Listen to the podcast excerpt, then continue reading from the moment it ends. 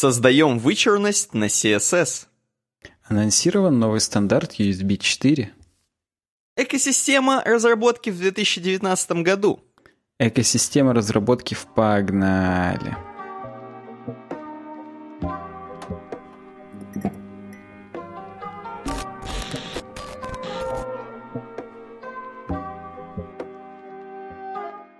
Не знаю, зачем я «в» сказал. Я каждый раз э, после того, как мы это говорим, проходит отбивка, я рассказываю о том, как я опять неправильно не подготовился и дерьмово сказал «погнали». Надо было просто экосистемы разработки «погнали», без предлога «в».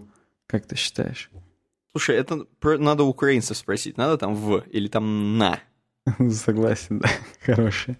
Ладно, всем привет. С вами э, подкаст «Суровый веб», проект «Ювеб Дизайн», выпуск номер 211. На часах уже 25 сентября, но начали мы его писать 24. Короче говоря, в ночь с 24 на 25 15 минут первого время в Челябинске.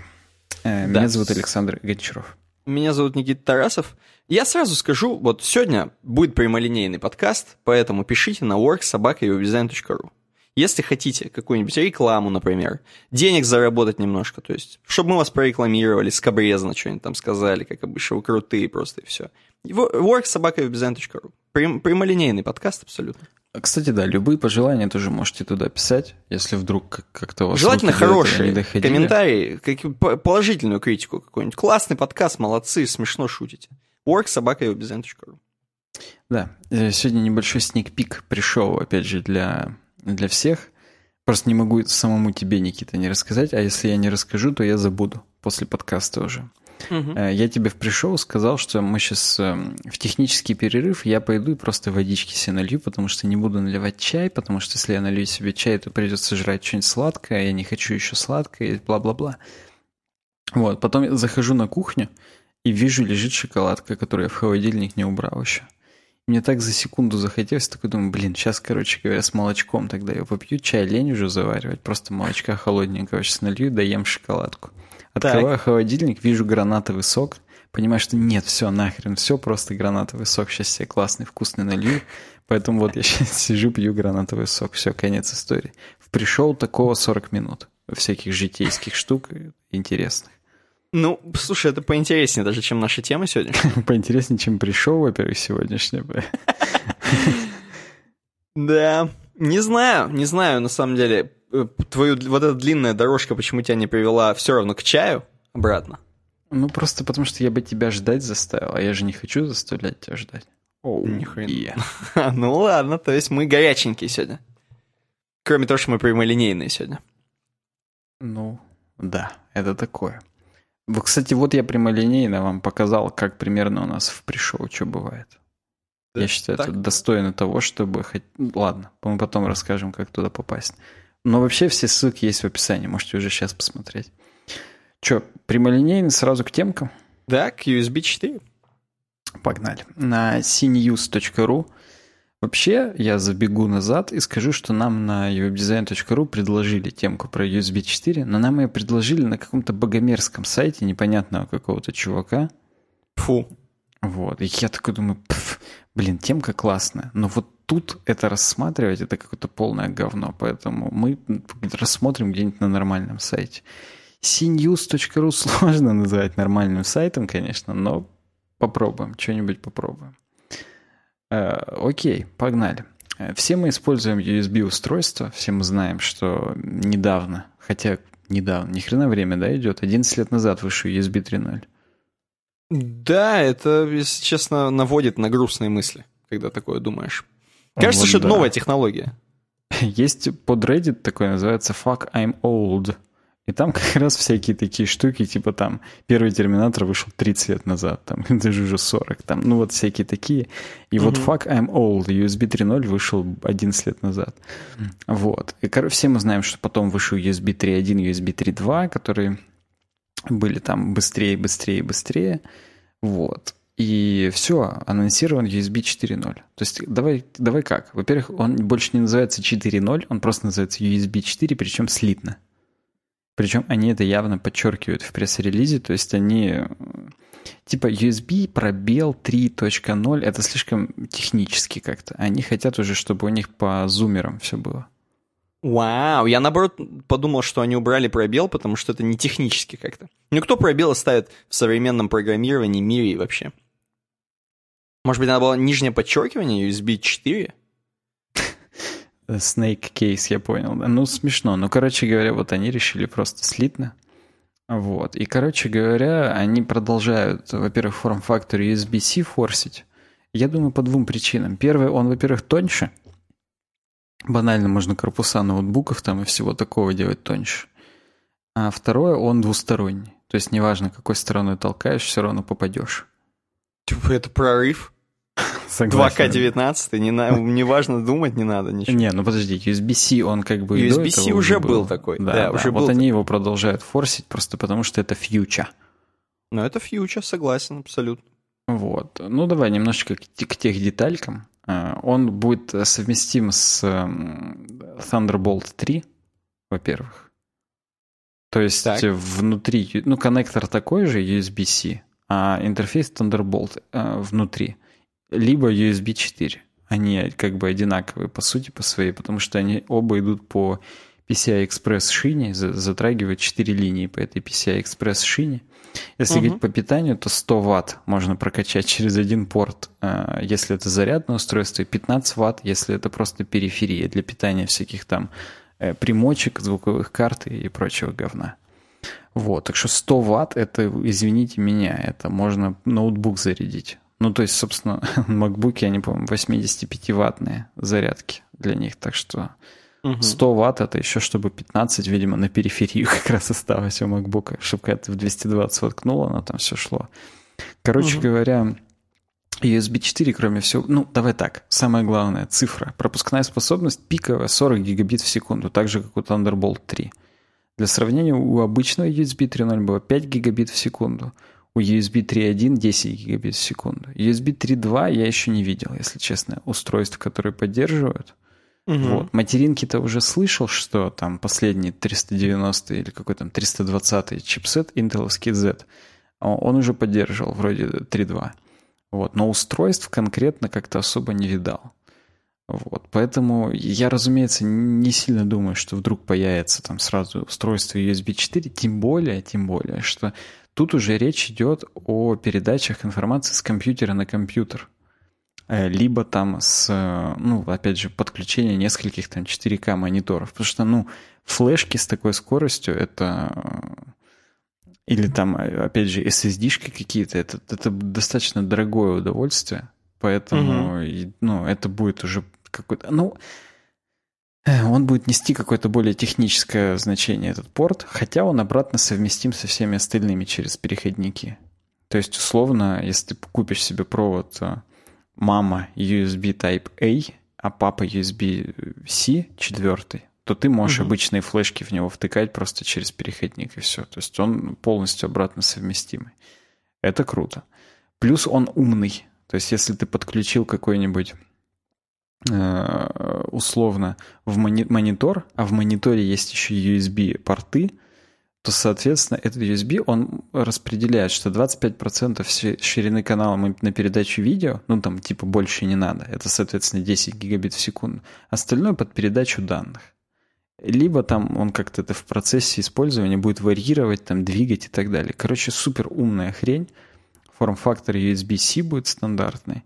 Вот. И официально ее анонсировали вот в марте. Именно анонсировали, что он будет. В сентябре уже обретает какие-то э, очертания, уже начали говорить, что, что примерно там вот по спецификациям. И в ноябре э, будет еще одна USB Developer Days конференция в Тайване. Тайбэй mm-hmm. город называется в Тайване. С 19 по 20 ноября. Вот там будут раскрыты подробности о развитии стандарта быстрой зарядки USB Power Delivery. То есть там же еще они этот Fast Charge придумали и все такое. Короче, полный хай-тек. Ждем еще новостей. Причем здесь так написано было, что, по идее, первые новости могли быть 17-19 сентября. Вот. А сегодня уже 25 и я зашел на usb.org, поискал новости, никаких пресс-релизов еще не было. Вот после сентябрьской этой конференции, которая в Сиэтле прошла.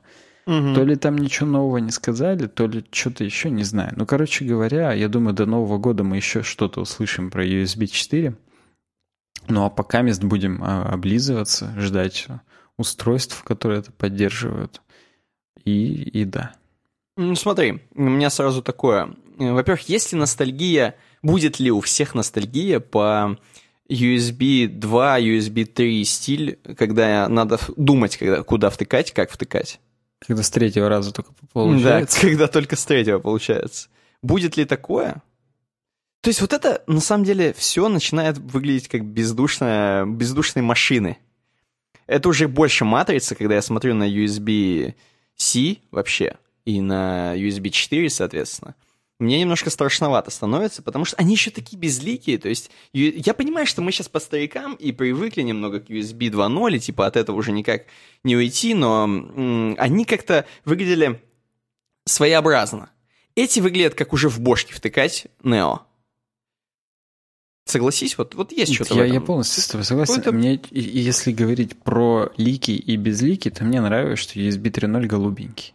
Да, это как-то прикольно. Да. То, что USB 3.1, он красный его иногда делали. То есть его делали иногда под цвет материнки там или чего-то еще. Угу.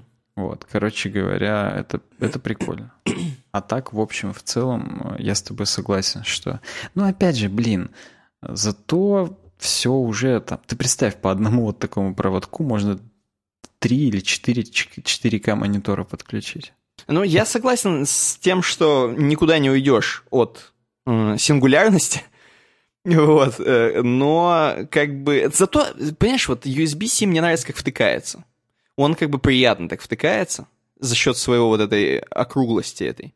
Потому что USB 2.0 и 3.0 он втыкается немножко колхозно.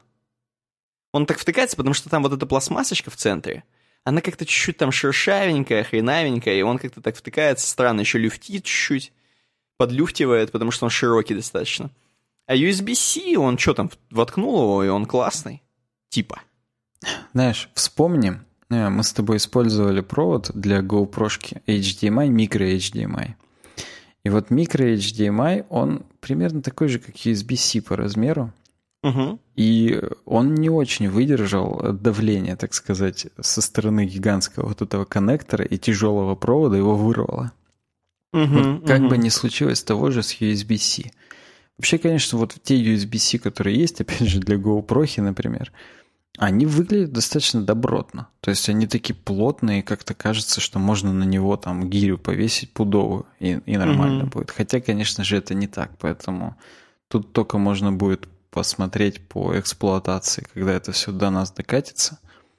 Вот. Но да, вообще всё USB-C-то чаще- сильно уже используют. То есть ну, конечно, да. это- Уже с 17 года их в ноутбуке или 16 даже уже вставляют прям отдельно. Но так, чтобы кто-то покупал USB... Хотя я уже видел тоже и кейсы для жестких дисков, и SSD-шек саташные, уже Мгм. USB-C-шные. То есть, в общем и в целом, ну да. Да, конечно, это уже есть. Посмотрим. Напишите, пожалуйста, в комментариях, не пугает ли вас такая стандартизация вот этого провода, что он такой стал втыкающийся хоть как. Я понимаю, что сейчас этот вопрос устарел, потому что USB-C уже просто у всех. Если у вас какие-нибудь андро- андроиды, то, скорее всего, у вас USB-C. Э, Интересно, интересно, что думаете по поводу старых? Представляешь, вообще не будет нигде USB 2.0, 3.0 такого типа. То есть это Не, не это не, не так скоро это произойдет. это не думаю. скоро будет, да, это не скоро будет. Пойдем дальше. Погнали, что? Переходим в следующую Там тему. Хабр. Хабр Да, здесь Хабр.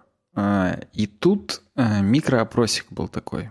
То есть тут э, на самом деле, блин, самое тупорылое, что я, а, я открою именно эту темку, не обессудьте в сафари.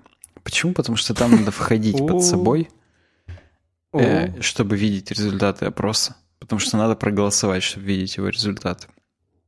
Мгм. Вот, и я проголосовал, а я пароль не помню, что в Firefox зайти. Он у меня просто в keychain записан, как бы, и да. Так.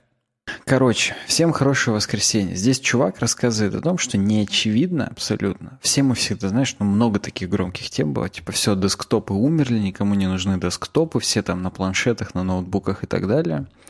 И вот тут хоп, фигак, и он провел опрос, а оказывается, что все десктопами пользуются и хотят ими пользоваться, и будут ими пользоваться. Угу. Ну, хоро... Что- уже что- интересно. Что типа, ну, вот он здесь пишет, что основной вопрос, который беспокоит в последние годы, происходит ли вытеснение десктопов более портативными, пусть и менее производительными устройствами? Переходит ли задача хранения и обработки больших данных в облака, что позволяет использовать более легкие клиенты для решения тяжелых задач, которые обычно решались на десктопах? Вот. И здесь опрос. А, Первое. Какое устройство предпочтительно для вас на работе? На работе Так, давай-. Давай отвечать. Я буду отвечать вместе с тобой. Ну, давай. Ты уже отвечал, да, естественно? Я ответил уже, да. Ты просто говоришь свой вариант, а я буду говорить свой. Но я написал ноутбук. Просто как ну, минимум. Я отвечу десктоп. Посмотрим. Дальше. Ну, смотри, десктоп ответило 69% респондентов почти. Угу. То есть все сидят за компьютерами. На, На работе. работе. да. Ну, логично. Офисы компьютеров пока нормально. Еще более-менее не аномально. Подожди, я давай напомню, что э, речь идет про опрос на Хабре, а не опрос на Одноклассниках, понимаешь? Здесь как бы у меня были другие немного ожидания, если честно. Ну ладно. Потому что я, например, вот работаю на ноутбуке, и мне это важно для того, чтобы я А ты взял в офисе его- хоть раз работал? Уже у тебя спросить. В нас А не в в, своем личном офисе, а прийти, кикер стоит, поздороваться с бухгалтершей лично, лично поздороваться. Был хоть раз? Вот если зайдешь, там компьютер. поболтать. Да, компьютеры везде. Везде компьютеры. Ну подожди, подожди, подожди. В той компании, в которой я работал до этого, там выдавали буки на Linux.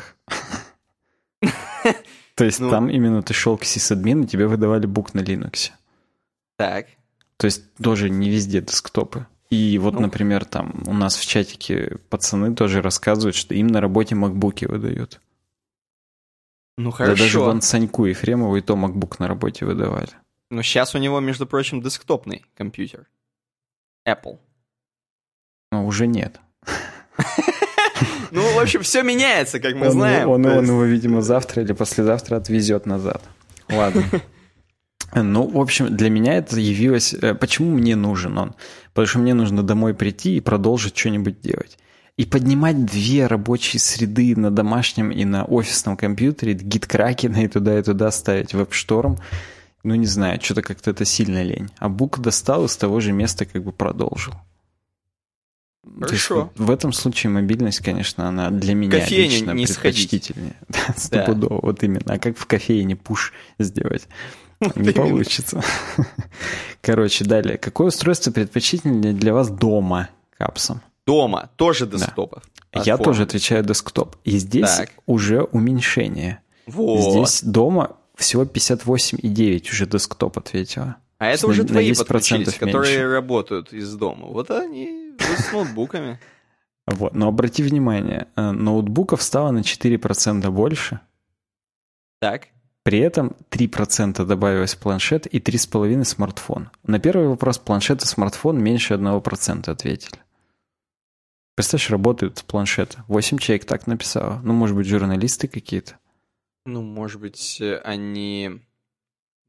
Да, я ничего не, не успел придумать. Может быть, они гориллос и пишут новый альбом. Все, может быть? Хорошие. Как раз в Горивосе примерно 8 человек участников, поэтому да. Все они ответили. Ну, в общем, да.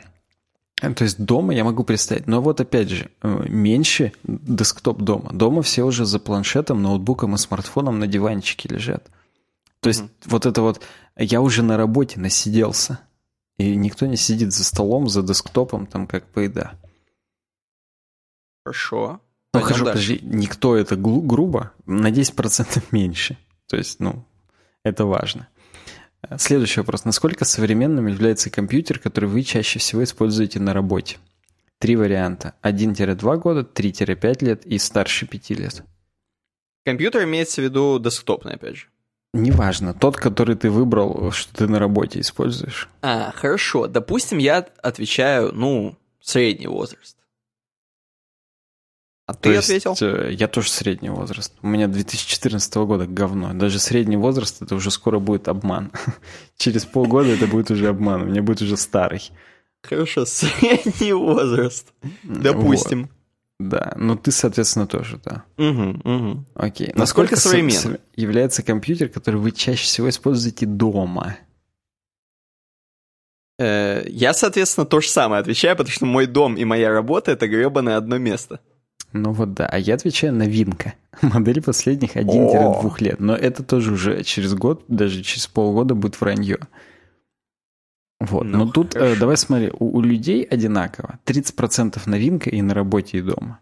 Средний возраст 52 на работе, 44 дома.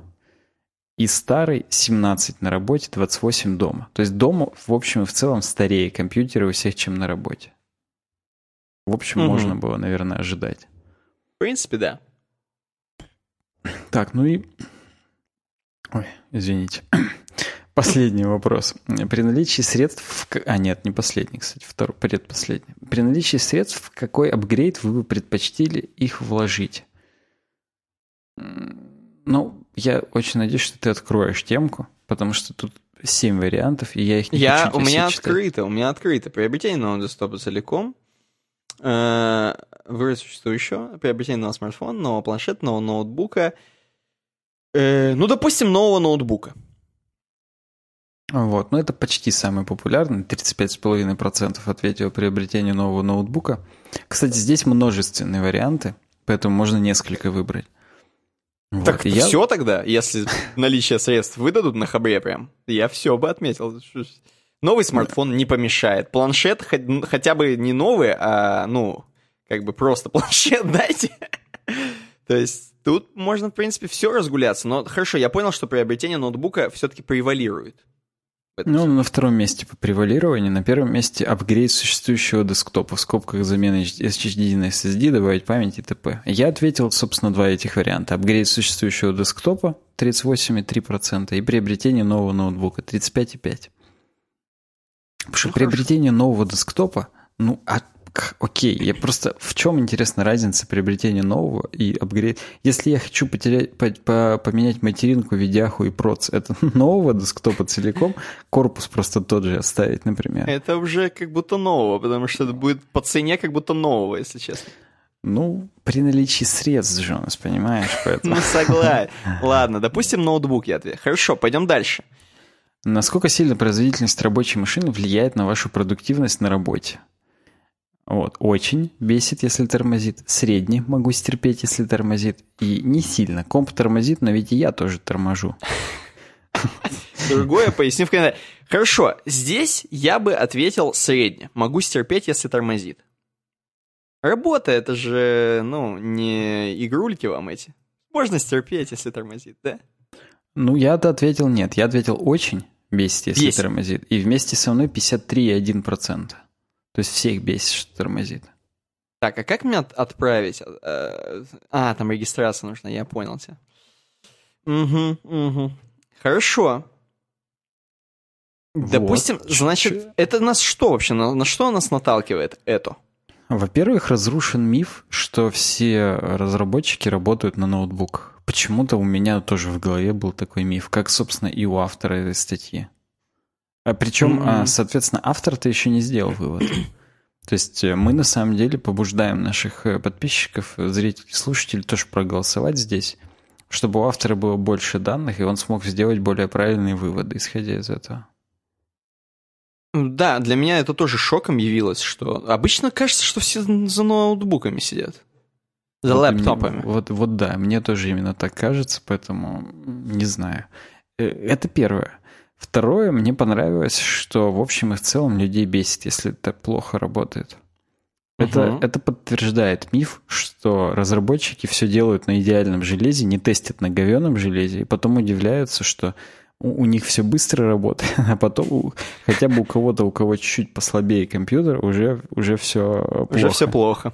Угу.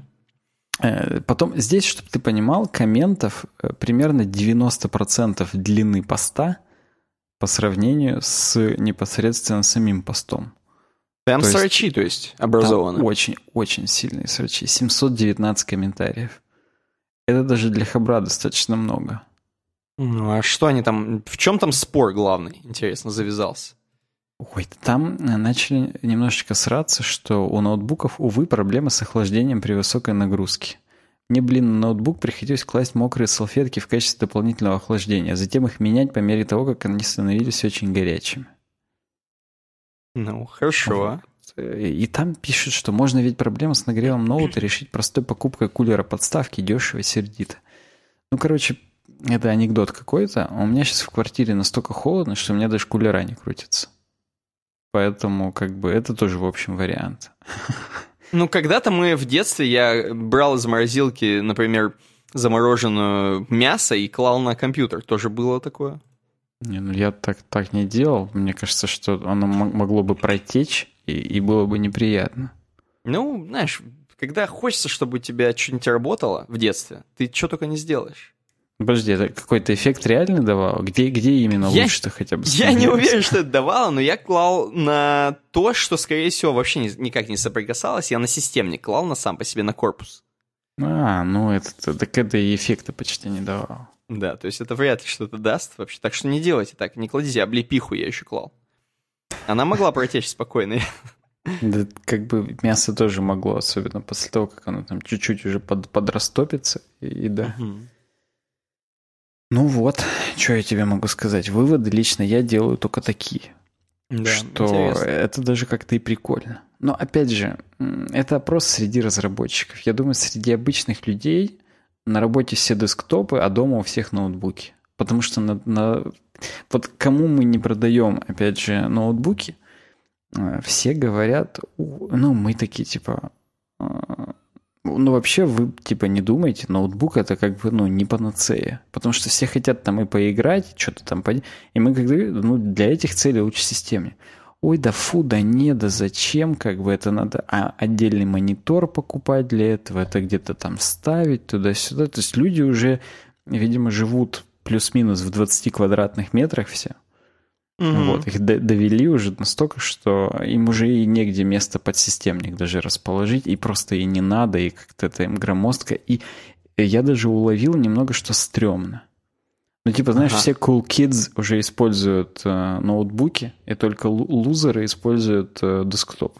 Вот что-то даже такое примерно я у них в голосе уловил, и это, это странно просто. Ну, слушай, это интересно. Это интересно. Ну вот. Мне понравилось. Я не знаю, что можно еще выжить из этой темки, поэтому предлагаю двигаться дальше. Давай двинемся дальше. Следующая темка — это тема про работу в команде. Тоже с Хабра.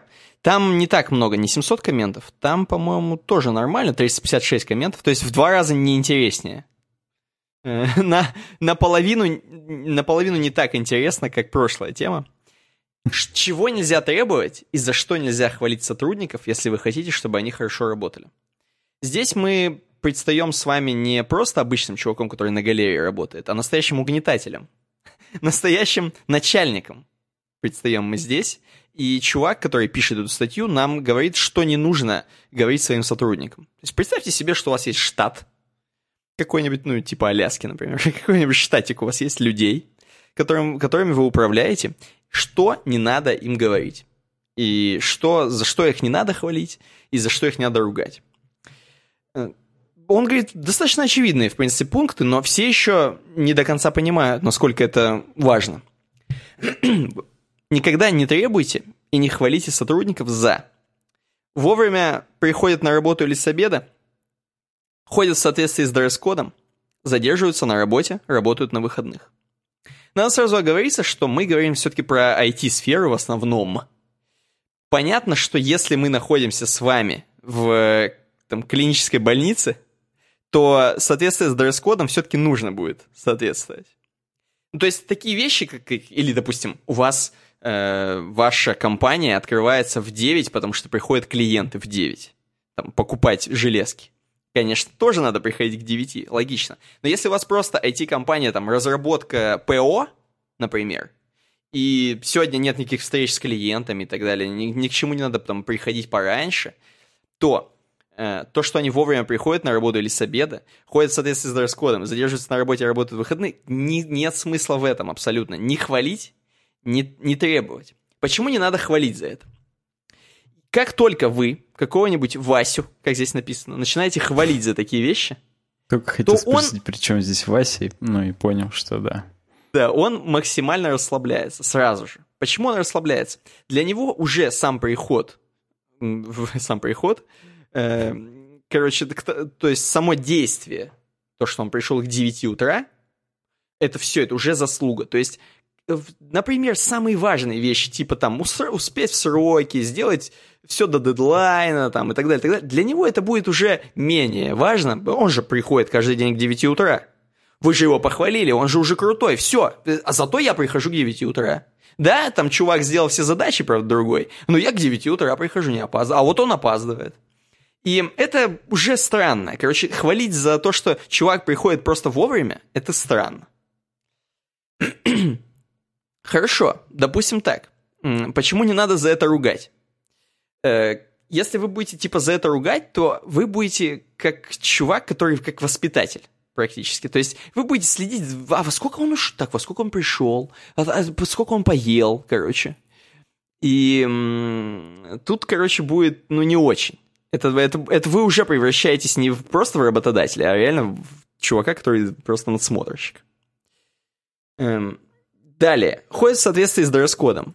Опять же, то есть какой смысл в э, хождении в дресс-коде? Понятно, что неохота на чуваков в рваных джинсах смотреть, как здесь написано. Но если они не общаются с клиентами напрямую, то тоже в этом, в этом смысла очень мало. А почему именно вот рваные джинсы его так беспокоят?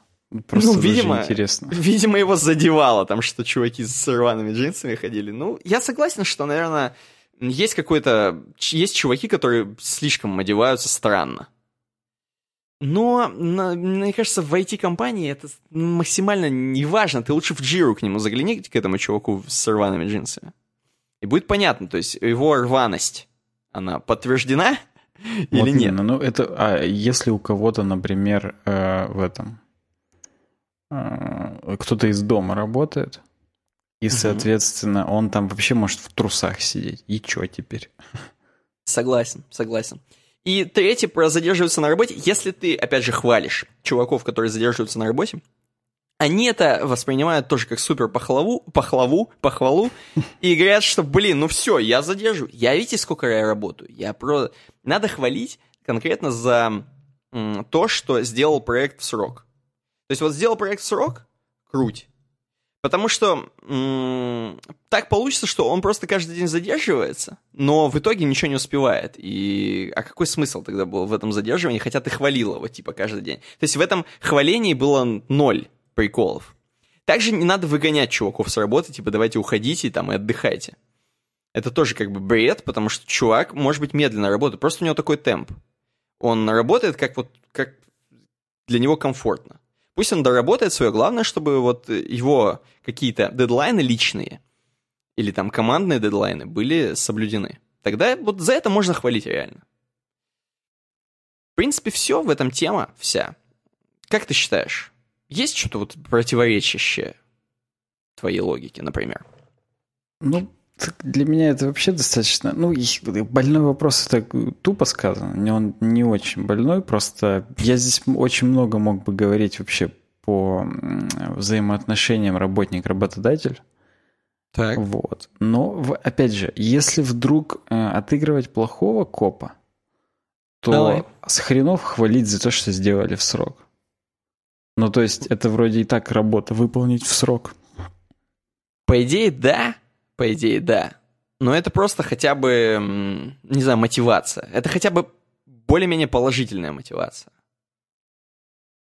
То есть просто кроме этого больше ничего и нету. То есть уже незачем хвалить будет. Нет, зато если сделал заранее, если сделал э, хорошо.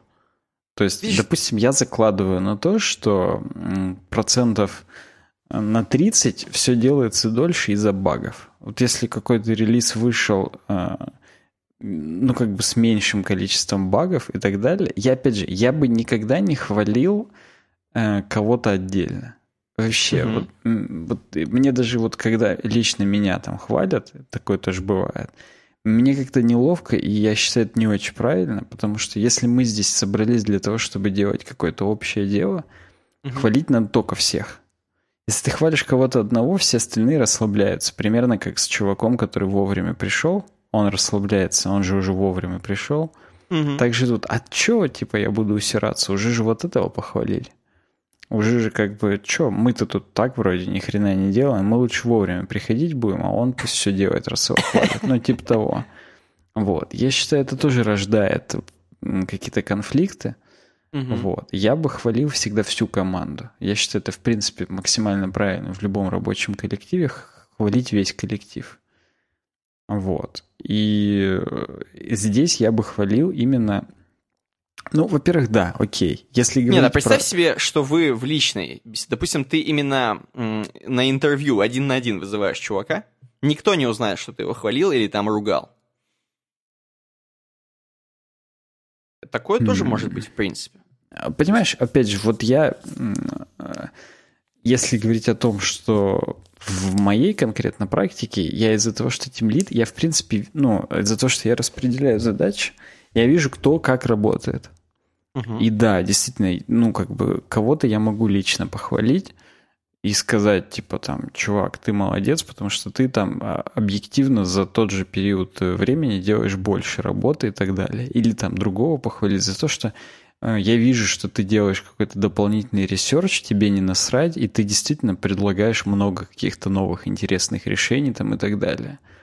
Или кого-то еще похвалить. То есть каждого есть за что хвалить, и я считаю, это нужно периодически делать. Но да, действительно, это делать надо раз на раз – Угу. Вот, если только ты не пытаешься из этого сделать воспитательный момент. Но опять же, нужно ли это делать в коллективе, воспитательные такие моменты, именно подстегнуть кого-то. Это, это, в этом можно очень сильно заиграться именно в вот эти манипуляции с людьми, угу. когда ты показно кого-то хвалишь, не для того, чтобы даже его похвалить, а чтобы там задеть других, предварительно угу. просчитав, что именно вот эти двое там, или трое, или четверо, их это заденет, их это подстегнет, и они лучше там сработают и так далее. А, но зато угу.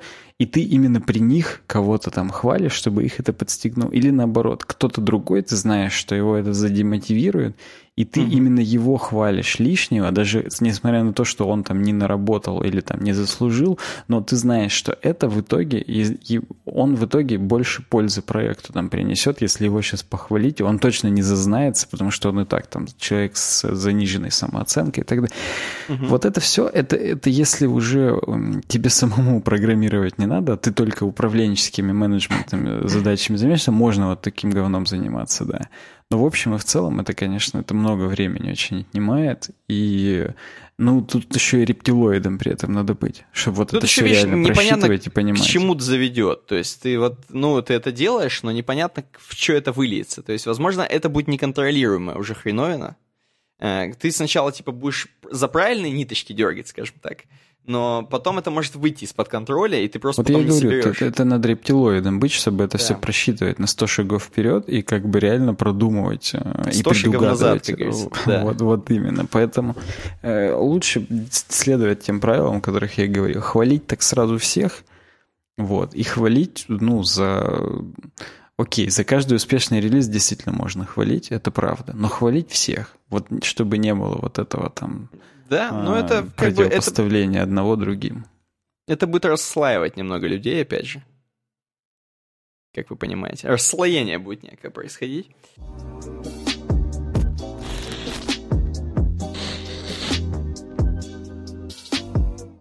Угу. Хорошо. Э, Пойдем дальше. У нас, в принципе, сейчас о том, что мы всегда хвалим всю команду. Конечно, конечно. Да, мы хвалим всегда Smart Tape естественно. Это хостинг, который мы всегда рекомендуем всем нашим слушателям и зрителям. И ни разу не сомневались еще в нем. И я думаю, что вряд ли это случится. Только если, я не знаю, если SmartTape выкупит какой-нибудь другой хостинг. Но это вряд ли. Они сами с кого хочешь выкупят. Вот Поэтому, именно. чуваки, SmartTape используйте, пожалуйста, попробуйте. Нам сейчас для вас э, есть только что сказать, что мы как минимум используем уже столько лет, сколько я использую свой ноутбук, наверное. Или больше. Ну ладно, чуть меньше, может быть, чем я использую свой ноутбук, но тем не менее уже очень много времени, там реально лет 7. Да, и, да, действительно. Мы еще и бета-юзерами их были, когда они бесплатно давали свой хостинг, поэтому... Да, поэтому если вы нам, как, по крайней мере, доверяете, как тем, кто разбирается, то мы вот вам говорим, что уже очень давно и без нареканий И э, мало того, то есть я так говорю, как бы, это же, да, я за это даже можно не хвалить их, можно просто хвалить за то, что качественная работа в поддержке, качественная работа с клиентами. И самое главное, доступные цены. Доступные цены в России. У них можно и домен сразу купить, чуваки, если там вдруг вы сомневаетесь, прям у них все берешь, там тебе надо какой-нибудь прикольный домен, какие сейчас супер новые, из больших слов. Точка капитализм коммунизм. Вот. И делайте свой сайт обязательно. Поэтому э, SmartTape, попробуйте просто ubidesign.ru slash smarttape по нашей да, реферальной ссылке. попробуйте по нашей реферальной ссылке. Я просто вам скажу, что э, ребята очень сильно следят за предложением, и конкретно вот у них появились новые 32-ядерные, 40 и 48-ядерные процессоры Xeon Silver. Ну, точнее, здесь э, связка из двух. На серверных материнках, как вы знаете, по два проца втыкается. Вот, э, здесь уже есть конфигурации с Intel Xeon Silver, которые супер классные вообще, просто бомбические. Попробуйте их в том числе обязательно. На них цены тоже 20 тысяч в месяц за такой сервак, это, это ноль. Да. А производительность, которую он выдаст, вам хватит просто на 100 тысяч госпроектов вообще в, в секунду, поэтому пробуйте, пробуйте смотреть, у них здесь миллион вариантов разных и по аренде готовых серверов и по размещению своих серверов у них, то есть аренда именно, ну, размещение в дата-центре. И угу. просто VPS-ки можете у них смотреть разные, быстрые, там сверхбыстрые на NVMe-шных SSD-шках и так далее. Можно шарит хостинг, которым они уже занимаются непосредственно и так далее. То есть тут вариантов миллиард, везде есть тестовые периоды, везде есть скидки при оплате на полгода и год. Поэтому udesign.ru slash smarttape. Ссылки есть еще в описании. Обязательно пробуйте по нашей реферальной ссылке, будете няшками. Угу. Я немножко, кстати, хотел назад вернуться на прошлую тему. ну Не, не про тему конкретно, а про то, что это нам на самом деле предложили на сайте udesign.ru. Там можно предлагать темы к следующему подкасту. И вот Стайкер, он, видимо, либо C пропустил, либо он реально Стайкер нам предложил тему как раз про хорошую работу в команде. Спасибо ему большое. Да, Стайкеру спасибо. Возможно, он действительно знает правило, что в открытом слоге I читается как I, вот, и он не стал его закрывать в другой глаз, но он Стайкер. Возможно, он фанат Страйкера из Mortal Kombat. Из Mortal Kombat же, да? В Mortal ну, Kombat да, да, есть да, Страйкер. Да, да, да, есть, есть. Конечно. Да. Короче, вот он, возможно, его фанат, но просто забыл букву R, скажем так. То есть все-таки все какую-то букву он забыл, мы считаем. Ну, ну ладно, окей. Блин, да у нас все забывают. Мы же... У нас подкаст для тех, у кого деменции. От тех, у кого деменции. Для От тех, тех для тех, да, да. Ну ладно, погнали дальше. Э, следующая темка нам frontender предлагает. Э, господа строммены, а что если вы начнете обсуждать TC39 Proposals? Можно и рубрику отдельно сделать. Пятиминутка TC39 Proposals.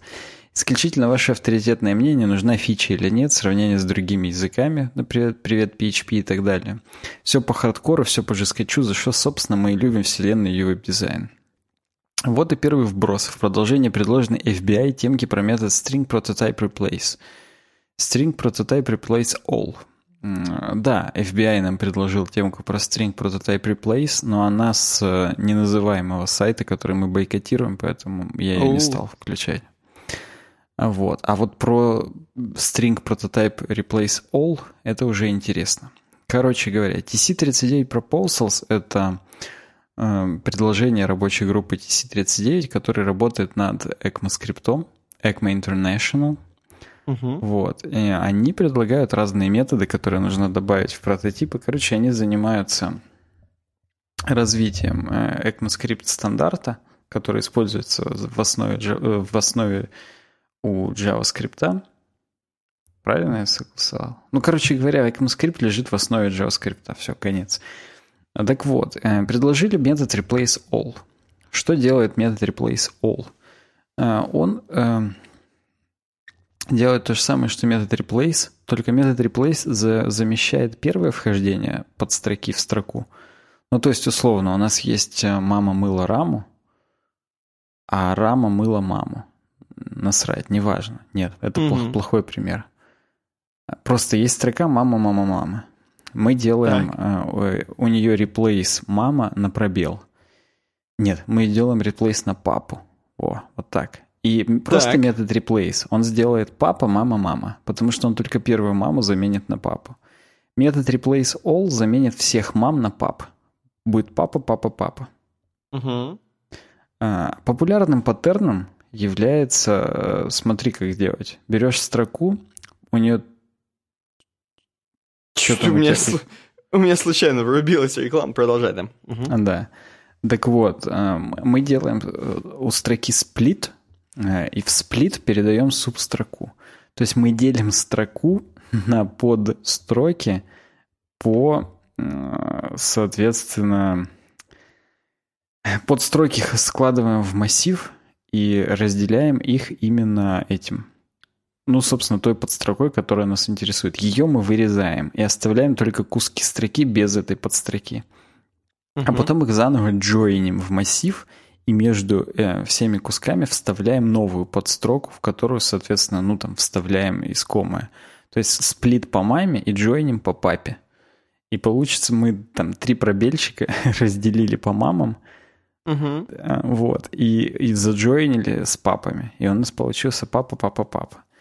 Это, конечно, нормальный такой подход. А, кроме него, кстати, можно глобальную регулярку использовать. То есть, если Global Regexp передаешь, то он применяется ко всем вхождениям этого глобального регекспа. Тоже, в общем, нормальный такой вариант, но ни тот, ни другой не является особо читабельным. То есть, если бы был метод replace all, который бы первым аргументом принимал э, искомую строку, а вторым принимал ту, на которую надо заменить, э, то, в общем, в целом код бы выглядел, конечно, поинтереснее.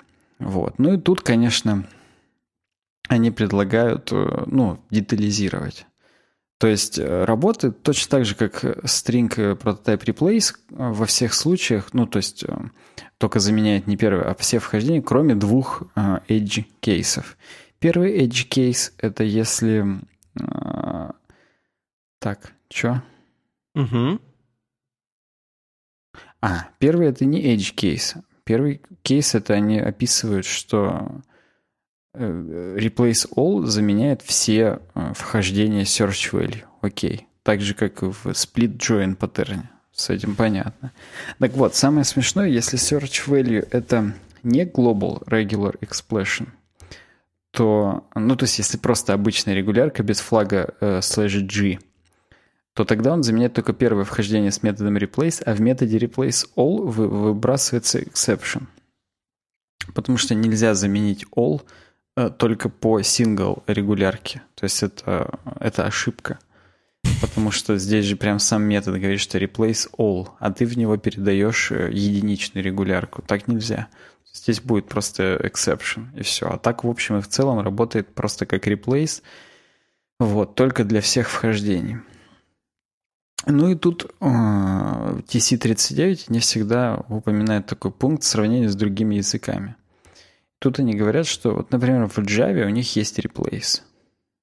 И вот, и replace, он на самом деле э, может все сразу заменять. То есть это его дефолтное поведение. При этом в Java есть и replace all в том числе. Вот. Угу. Но он, э, replace all требует именно регулярку. А просто replace, он требует саму строку. Ну, то есть, э, просто replace, он только строку меняет, replace all меняет по регулярке. То есть, типа, он умнее. Зачем это разделено на два модуля, э, на два метода, непонятно. В Python replace тоже меняет все вхождения, но у него есть дополнительные параметры, которые ограничивают количество изменений. То есть можно сделать replace первым параметром строку, вторым запятая один – и он только первое заменит. Сработает как JavaScript replace. Вот. В PHP то же самое. str replace меняет э, все, но можно ограничить количество смен. Вот. У Ruby есть gsub, который, э, кроме того, что принимает regex из строку, регулярку из строку, он также еще после этого применяет, э, принимает как параметр callback – и хэш э, пар. Типа можно, ну хэш это этот э, объект по рубевскому, Короче говоря, можно целый, целую такую табличку ему передать, ключей пар, ключ значений, типа вот это замени на это, а вот это на это, а вот это на это в одном вызове метода. Вместо mm-hmm. того, чтобы вызвать три метода, в JavaScript, в Ruby можно целый один вызвать. Ну, это как бы такой это дискуссионный вопрос по поводу того, насколько э, надо ориентироваться на другие языки, потому что э, мне почему-то кажется, что не все так скажем, ну, не все кейсы возникают во всех языках. То есть, хотя, в общем, работа со строками это такое достаточно попсовое. То есть это все, любые программисты на любых языках работают со строками, поэтому, наверное, здесь это немного не о том. То есть нет такого, что в JavaScript это часто пригождается, в Ruby нет. Наверное, здесь все-таки плюс-минус одинаково это происходит. Но да.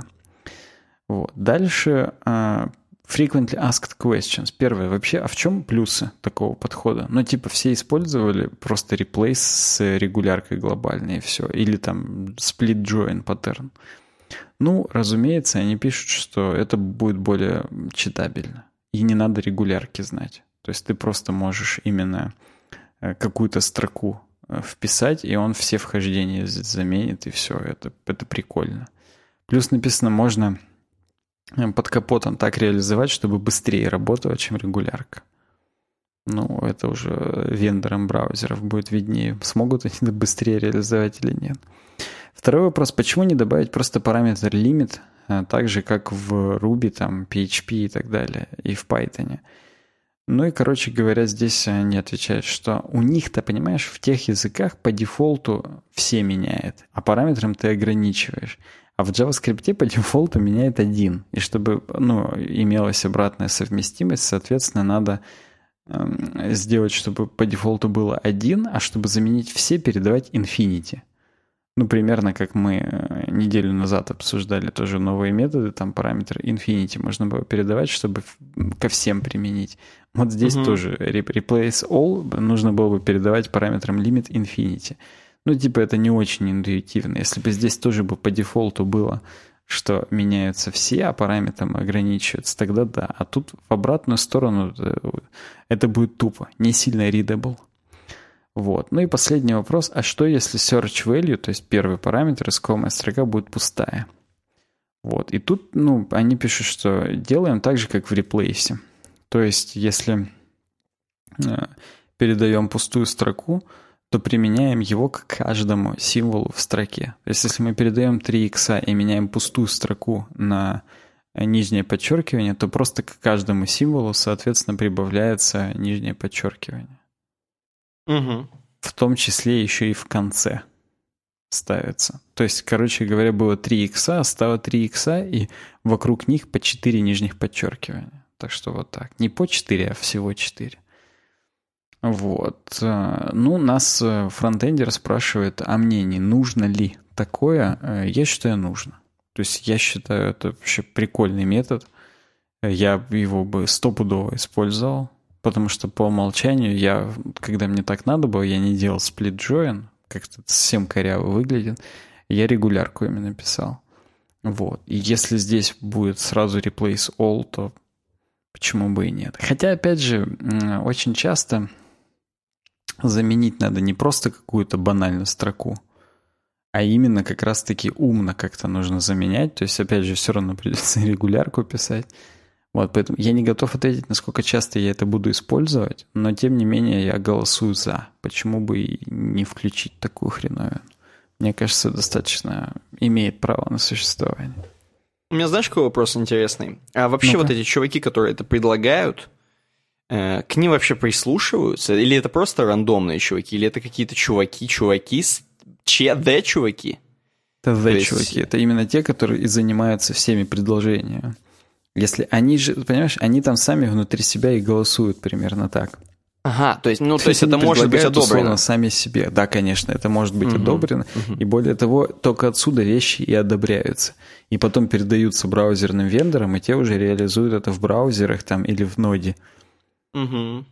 То есть э, это the Блин, чуваки. Мне, мне кажется, чуваки, которые, the чуваки, которые занимаются JavaScript условным, и вот такими фичами там, и новыми вообще, ну то есть, в смысле, это даже не то, чтобы фичи новые, Это практически, то есть язык доделать, дописать. Мне интересно, мне так кажется, такие чуваки должны как минимум быть э, еще чуваками, как минимум корешами с чуваками, которые делают браузеры, хотя бы Chromium. Или, э, как минимум, не знаю, у такого чувака должна быть жена, которая работает в, в Google Chrome компании, или в Mozilla Developer Network. Ну, Чтобы слушай, он мог сразу накидывать, если что, вечерком за ужином. Слушай, мы тут придумали, короче, чувака, экмоскриптные темы всякие новые. Как думаешь, за, вообще надо вам? Можете, нет? Ну, есть ответ на твой вопрос. А, здесь указывается, кто предлагает. Конкретно это предложил Матиас Бунинс. Он работает в Гугле. Возможно, как раз а. в том подразделении, где Chromium делают. Поэтому, ну, в общем, в целом, тогда. это плюс-минус те же самые люди. Именно Понятно. поэтому, и большинство из них, к сожалению, я думаю, будут в Гугле, угу. потому что мы же с тобой, когда всегда обсуждали вот эту монополизацию браузеров и так далее, мы говорили, что типа они практически сами для себя делают удобные стандарты. А типа остальным приходится подстраиваться, если они хотят в этой браузерной лодке, так сказать, дальше быть. Вот. Ну, я, правда, видел, что из Edge люди есть, которые что-то там предлагают в JavaScript, и из Firefox, разумеется, поэтому... Угу. Ну, наверное, они там не сильно одинокие, я имею в виду Гугла чуваки, но да. Ну, хорошо. Вполне ладно. могут накидывать по вечерам, да. Понятно. Следующая тема. У нас вообще блок CSS сегодня. Спонтанно мы выбрали некие CSS-прикольчики. Мы это назвали, кстати говоря, как э, создаем вычурности на CSS. Угу. Вот вычурности немножко обсудим. На самом деле не будем. Тут и не, некуда особо углубляться. Но, тем не менее, такой аккорд по CSS сделаем. Первая тема от Криса Койера на CSS Tricks, кстати говоря. То есть просто берем, знаешь, мы такие не сильно много думали, но зашли на CSS Tricks, взяли несколько трюков CSS-ных. Надо было CSS-трюки назвать, знаешь. И уже хоп, мы толстенькие немножко такие. Короче. Да, согласен. Как... Это, это было бы тоже громко. Да, как сделать, как сделать анимацию по наведению на подчеркнутую ссылочку? И, я немножко коряво перевел. Сейчас будет вам все понятно. CSS Tricks и конкретно Chris Square предлагают нам прикольно обработать э, ссылочки. Именно link. Эм, HTML link тег. Допустим, на самом деле можно много чего так обработать, но вот он здесь конкретно про ссылочки говорит. В принципе, прикольно, когда ссылка как-то выделяется мы все это знаем, что ссылку бы хорошо чуть-чуть выделить, чтобы пользователь понимал, видя, что это ссылка, и можно на нее нажать, перейти куда-то. Здесь Крискор предлагает прикольное оформление в плане сделать ссылку просто подчеркнутую, если она не наведена. Э, просто такое некое подчеркивание сделать. И если наводишь на нее, то она красивенько так закрашивается с небольшим совсем с таким небольшим, как бы, как сказать, с такой не задержечкой, а, в общем, как бы аккуратненько так закрашивается, по таймеру практически. Вот. Как он это делает? Он это делает с помощью Box Shadow. Эм, с помощью Box Shadow, кстати говоря, если ты нажмешь, давай сразу перейдем. Если ты нажмешь вот где он форкнул, for I forked it, он пишет, там где a journey. Угу. Вот, если ты iForked откроешь, то, короче, здесь Keyscore на своем же сервисе codepen.io показывает нам, как это сделать. Эм, короче, с помощью Box Shadow делает некое подчеркивание у вашей ссылки. То есть любая ваша... Э, точнее, не я, link, тег link. А, для ашечки он это делает. Вот, и для ашечки он делает, короче говоря, подчеркивание Box Shadow — с помощью Box Shadow Inset, то есть он внутренний, как бы внутреннюю теньку делает. Внутреннюю теньку по Y на минус 0,5 rem, вот вы здесь видите. Я надеюсь, ты показываешь. Да, и там делает конечно. некий цвет. То есть вот есть дефолтное такое подчеркивание, которое есть э, у вас. Почему минус? Почему минус 0,5? Если бы это было внутреннее подчеркивание, оно бы, соответственно, было бы не внизу под эм, текстом, оно бы налазило на текст, это было бы тупо. Поэтому он делает минус 0,5, потому что по Y.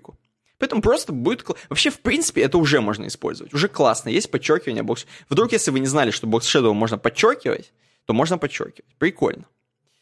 Э, но он пошел дальше, и он делает некий транзишн. Вот это важно. Он делает транзишн, то, о чем я говорил, задержечку. То есть э, есть э, как бы некое время, за которое закрасится при наведении, при наведении закрасится именно этот блок. Короче говоря, блок вообще тоже странно я это называю, но не блок. Короче, вот эта ссылка, ашечка, она закрасится, закрасится за 0,2 секунды транзишеном. То есть бокс Shadow будет закрашен через 0,2 секунды. И, короче говоря, это реально прикольно работает. Когда вы наводите, то он закрасит вот, вот так, оп, аккуратненько, смузно немножко. В принципе, в целом. Причем э, здесь написано дальше, естественно, что сделать по хаверу. То есть по наведению у, у вас просто, короче, изменяется бокс Shadow, получается. Получается, бокс Shadow из меня, я просто что-то не совсем понимаю. Правильно я говорю? Да. Просто по наведению у вас бокс Shadow изменится, и по Y просто закрасится больше. Минус 2,5 рем. Вот. Короче говоря, просто прикольно, что очень прост, просто на самом деле делается. С помощью одного только атрибута. Атрибута, я правильно говорю, интересно. Короче говоря, с помощью Box Shadow. Достаточно... Как тебе вообще? Как сам? Слушай, мне нравится, я сейчас кое-что попробую, а, потому что вообще в целом ну использовать именно аним... Transition Box Shadow это достаточно дерьмовая затея, потому что он именно долго. Короче, каждый раз перерисовка происходит. Вот, и, соответственно, это, это бесит браузер, и оно лагает. 60 FPS нет, поэтому в общем и в целом а, особо это не используют. Используют... Э, тран... ну, кстати, об этом следующая темка моя уже. вот, и я сейчас ну, хочу смотри, попробовать модернизировать его дерьмо. Вот, Сделать чтобы... не Transition Box Shadow? Ну да, да, я сейчас просто делаю супер э, хреновин, чтобы показывать именно... Угу. Чтобы, короче говоря, это здесь сделано, чтобы с псевдоэлементом было. На самом деле, я, если вы закомментируете э, вообще Transition Box Shadow, угу. то получится немножко рублено и получится именно э, брутализм. Да, да, согласен. Получается полный брутализм. Сейчас я это уберу. Сейчас сек прям при вас сделаю. Давай. При нас сделай. Ну ты для слушателей расскажешь, для меня тупо. Ну да, для вас ты в данном случае выступаешь Я слушатель. Как слушатель. Я на самом деле полный experience слушателя вообще здесь представляю. Я, я за вас, если чуваки слушатели, вы давайте там. Я с вами. Что-то не работает сек. О, я... похоже, что он не зря сделал. Да я ховер не на то накинул, походу. Э. А, там не опесите, а песит. Я написал. Так. Ну-ка. Надо сначала ховер, потом автор. Да. Блинский не, не работает почему-то. Ну-ка. А, надо же контент пробельщик. Сейчас сек. Программирование в прямом эфире. Если CSS вообще можно назвать программирование. Ну, CSS евангелисты. Так, вот. И transition opacity. Ару z-индекс минус 1 сейчас сделаем. Position absolute. Left 0, right 0, top 0, bottom 0. Здесь мы делаем position relative. Wow. Уже прям 60 FPS, без шуток. Ну-ка. Только сейчас надо, надо цвет сделать прозрачным. Сейчас я RGBA сделаю. А ты мне покажи, не знаю, в, в скайпе расшарь. Сейчас сделаю, да.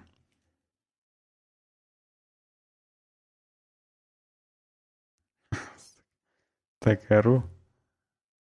Вот так, наверное, как-то. Подожди, а как у него-то было? Я теперь не могу, не могу вспомнить, как у него было. У него, у него был транзишн двоеточие? или нет? А, а ну нет, надо Z поверх. Индекс минус один. Во, во, вообще белдишь просто. Круче, чем у него. Ча, демонстрирую тебе экран. Ну, давай. Уделываем Крис Койера в прямом эфире. За две минуты? Вот я как сделал. Ну, у тебя стопудово в скайпе супер У рублено. меня немножко лагает, конечно, но допустим. Так. Ну-ка, если мы еще из in сделаем, чтобы он прям вообще прям был еще. Ну, только, конечно, 0.1 много. Делаем вот так тогда. Твою мать, я нажал Ctrl-S случайно. Короче, смотри, можно сделать э, position relative absolute. Короче, мы делаем псевдоэлемент, и, соответственно, у обычной ссылки у нее box shadow вот такой, какой и был. Вот. А у псевдоэлемента делаем тот box shadow, который нас интересует в итоге. Мгм. По умолчанию псевдоэлемент прячем через opacity 0. На него накидываем transition opacity, какой нам надо. Мгм. Вот. И по ховеру только его показываем. И все. И он потихонечку прорисовывается тоже при наведении. И это э, намного более производительно, чем э, то, что он сам Чем показал. transition box чем, тран- чем транзитить box shadow, да. Потому что box shadow это перерисовка. А тут мы всего лишь просто из скрытого состояния показываем хрень. Другое дело, что у того, который он показывал, там явно снизу вверх заполнялось, а тут просто появляется как бы. Оно тоже, вот, ну, на мой вкус, оно тоже как будто бы снизу вверх появляется. Но в общем и в целом, конечно, эффект чуть-чуть другой, чем у него, но зато если таких будет много или если это будет очень большой какой-то э, компонент, Мгм. то будет меньше лагать. Да, Ну- у него эффект, конечно, другой. У него прям снизу вверх заполняется, а у меня просто появляется. Но зато, у Зато производительно. быстрее, да, производительнее. Неожиданно. Интересно. Интересно. Видишь, у нас воркшоп практически происходит на нашем CSS-аккорде, на CSS-трюках наших. Э, Как-то даже грустно мне, так я отключу показ экрана. Э, Как-то грустно мне, что у Криса Койера на CSS-трюках два коммента, в отличие от 720 на Хабре. Согласен, это как-то... Это, знаешь, это вот как будто чувак не, зас- не заслуживает этого. Его надо хвалить, мне кажется, сильнее по нашим темкам, где не надо хвалить. Потому что что-то как-то грустно. Кстати, у самого Криса Койера ссылки не так сделаны. А где-то я видел, что именно так они сделаны, типа на веб-дизайнер News или где-то еще. Там как раз так было, что при наведении оно снизу вверх закрашивается. Да, у него немножко здесь, у него градиентная, короче, ссылка с подчеркиванием, там, вау. Кстати, вообще, если меня спросить, я бы, мне кажется, что э, я бы это делал как раз с помощью... А, ну вот он здесь пишет. Another idea would be using linear gradient. Мгм. Вот, вот, вот, вот. И background position сдвигать. Вот, вот я бы так сделал. Если бы мне просто пришла такая задачка, что надо вот так сверстать, то я бы это так сделал. Поэтому... Ну, видишь, а он, возможно, это написал, знаешь, чтобы очень коротко было. И типа, так такой зашел, ни хрена в три строчки сделано. Возможно, поэтому. Ну, я как бы не знаю, сомневаюсь, я не сомневаюсь в Крейси Койере, я думаю, что он много чего может. Вот, но Мгм. здесь он какой-то быстрый, легкий был, видимо. Я такой, да похрен на транзишеном, да хреначе, все, и бокс Shadow нормально. Мгм. Ну ладно, давай дальше тогда перейдем. Дальше у нас э, темка Smoother and Sharper Shadows with Layered Box Shadows. Это, кстати, не та, которую я сказал тебе. Ой, я не, не отсюда увидел про opacity, да хотя я и так знал, что если транзитить и трансформить, ой, точнее, если просто если транзитить opacity и трансформ, то они не лагают, а остальные лагают. Короче, здесь темка, что можно box shadow использовать не один, просто box shadow, а через запятую много делать. И когда мы много делаем, то есть делаем как будто бы из нескольких слоев теньки, то можно добиться намного более интересных э, каких-то эффектов. Почему у меня написано динамики отключены в скайпе? Хотя я тебя слышу. Не знаю, может это какие-то другие динамики. Главное, чтобы тебя слышали запись. Тебя слышала. Я думаю, что да. Я думаю, что более чем слышат. Я просто никогда не смотрел, что в скайпе пишут, поэтому, может, там всегда так и писалось. Ладно. Э, Насрать. Короче говоря, смотри. Э, когда мы используем только один слой Box Shadow, мы не можем никак э, ничего менять, кроме первого смещения по X, второе смещение по Y, третье блюр. Блюр mm-hmm. это именно, как сказать, насколько распространяется замыленность. И последнее это цвет, насколько пикселей замыленность. Так вот, а если мы делаем из нескольких слоев, то мы через запятую просто перечисляем, мы можем их делать более гладкими. Можем э, делать, наоборот, их более четкими, эти теньки. То есть, э, когда просто Box Shadow — это по факту передвинутый такой же квадрат, такой же контейнер, передвинутый, куда ты его передвигаешь, там 0,6 угу. пикселей и так далее, и чуть-чуть заблюренный. Все, просто черный квадрат заблюренный. А когда ты делаешь несколько темок, ты делаешь так, что это ну, реально от, отбрасывают какие-то теньки, они как-то там вдаль увеличиваются и так далее. То есть, например, если мы сделаем 5 слоев, каждый слой будем подальше чуть-чуть отодвигать по вертикали и делать у него побольше блюр, угу. То уже, вот самый первый пример, если мы посмотрим, Layered Box Shadows Gradually Increasing Offset Blur — угу. то уже видно, что тенька более реальная. То есть как в жизни. Ближе к границе она черненькая. Почему? Потому что все пять слоев, они накладываются. У нас здесь цвет RGB-ашный. То есть альфа-канал. То есть каждый последующий слой еще плюс 10% черного накидывает, и поэтому чем ближе к границе, тем чернее, чем дальше от нее, тем не чернее. То есть угу. уже прям выглядит, как будто мы в материал дизайне все супер классно вот, сделали. я тоже, я тоже хотел сказать. Да, тоже хотел сказать, что материал дизайн напоминает. Уже там, наверное, тоже по стандартам надо несколько бокс Shadow делать. Возможно, возможно. Я не видел, как их именно нужно верстать. Вот. Но в общем и в целом выглядит прям действительно сильно красивей.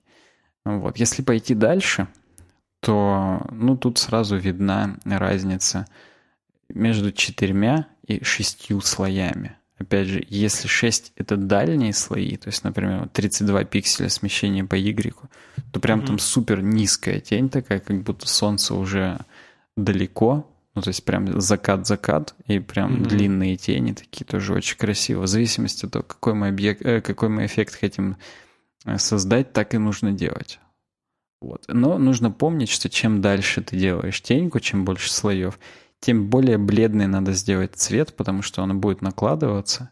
Если ты сделаешь 15 слоев, то у тебя в 15 раз более черный будет цвет около самой Граница. границы. Угу. Поэтому нужно уменьшить э, интенсивность этого цвета, чтобы он прям в черноту не превратился. Но опять же, зависит от того, какой эффект вы хотите достать. Если достать, достичь. Почему я слово достать начинаю говорить?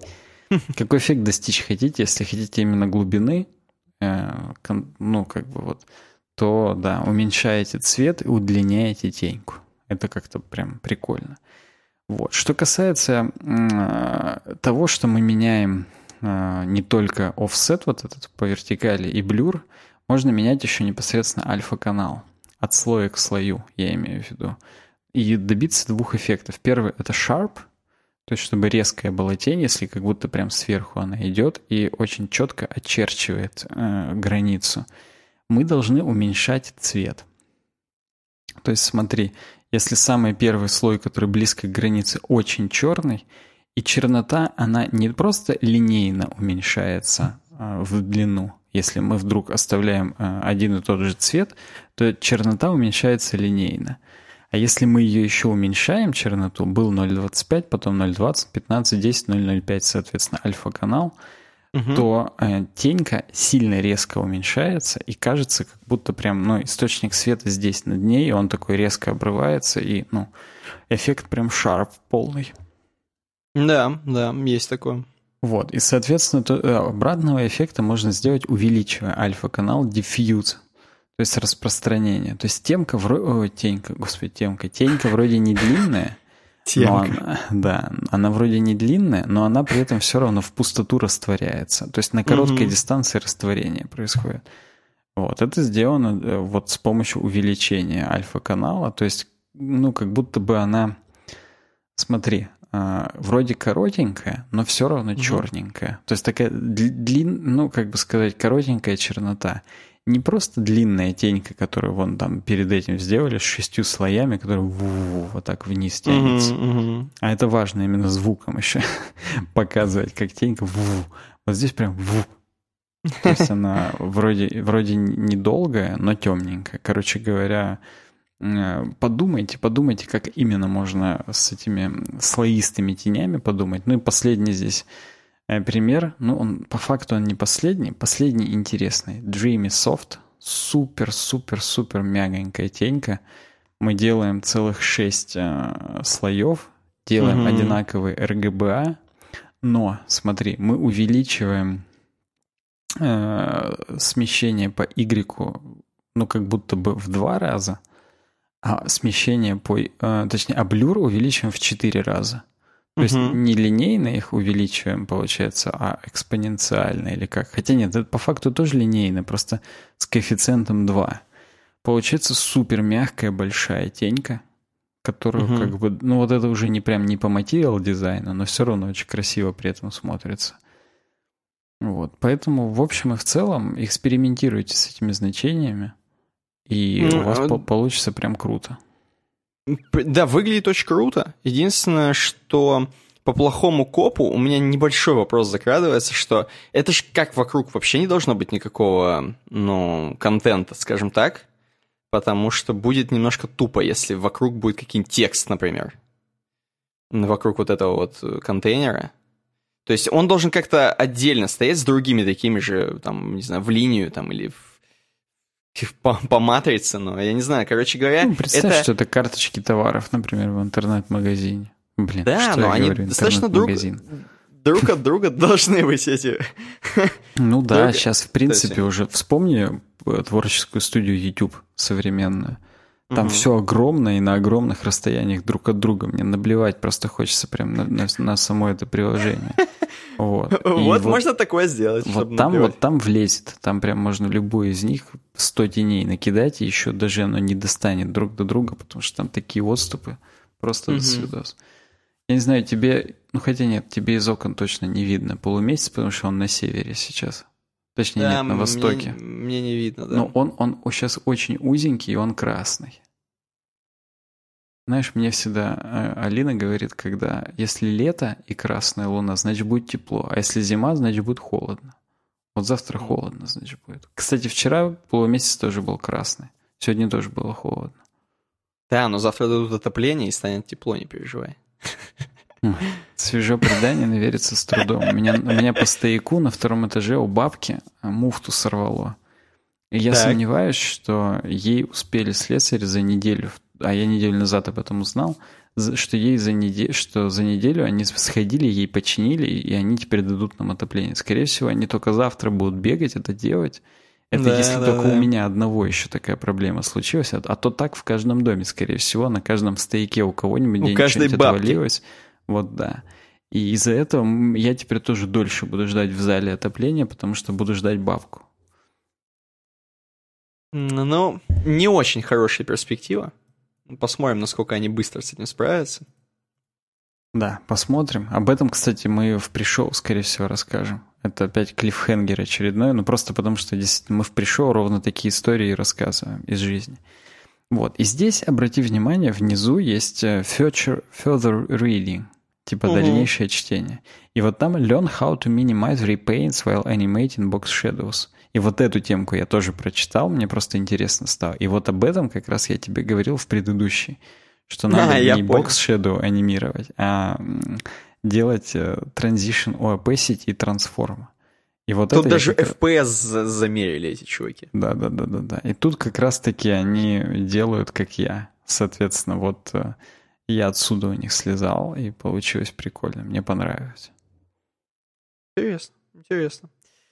Мне тоже понравилось. Мне понравилось, что действительно мы улучшили пример Криса Койера. Практически можно ему в комменте, третьим комментом, сказать, чувак, тебе вот еще круче, на. Он, правда, скажет, что ну тут у тебя не снизу вверх, но все равно, все равно. Да я думаю, ничего не скажет. Он скажет, спасибо, чувак, хотя бы что-то третий коммент оставил на моем да. сайте, за дрипаном. При, причем и то, скорее всего, мысленно, потому что что-то я там не видел, чтобы он сильно в комментах отвечал, ну да. Угу. Следующая тема опять от Криса Койера. Э, наш, продолжает наш триптих из CSS тем. Э, можно ли поворачивать курсор в CSS? И здесь очень, гря... очень грязно. Это dirty темка, я бы сказал. Очень грязные хаки, которые чу... никогда... Э, это... Мы практически сейчас как в каких-нибудь чудаках на MTV или в каком-нибудь шоу, опять же, тупорылом американском, где никогда не повторяйте это дома. Вот никогда не делайте так, но если хочется, то, видимо, можно.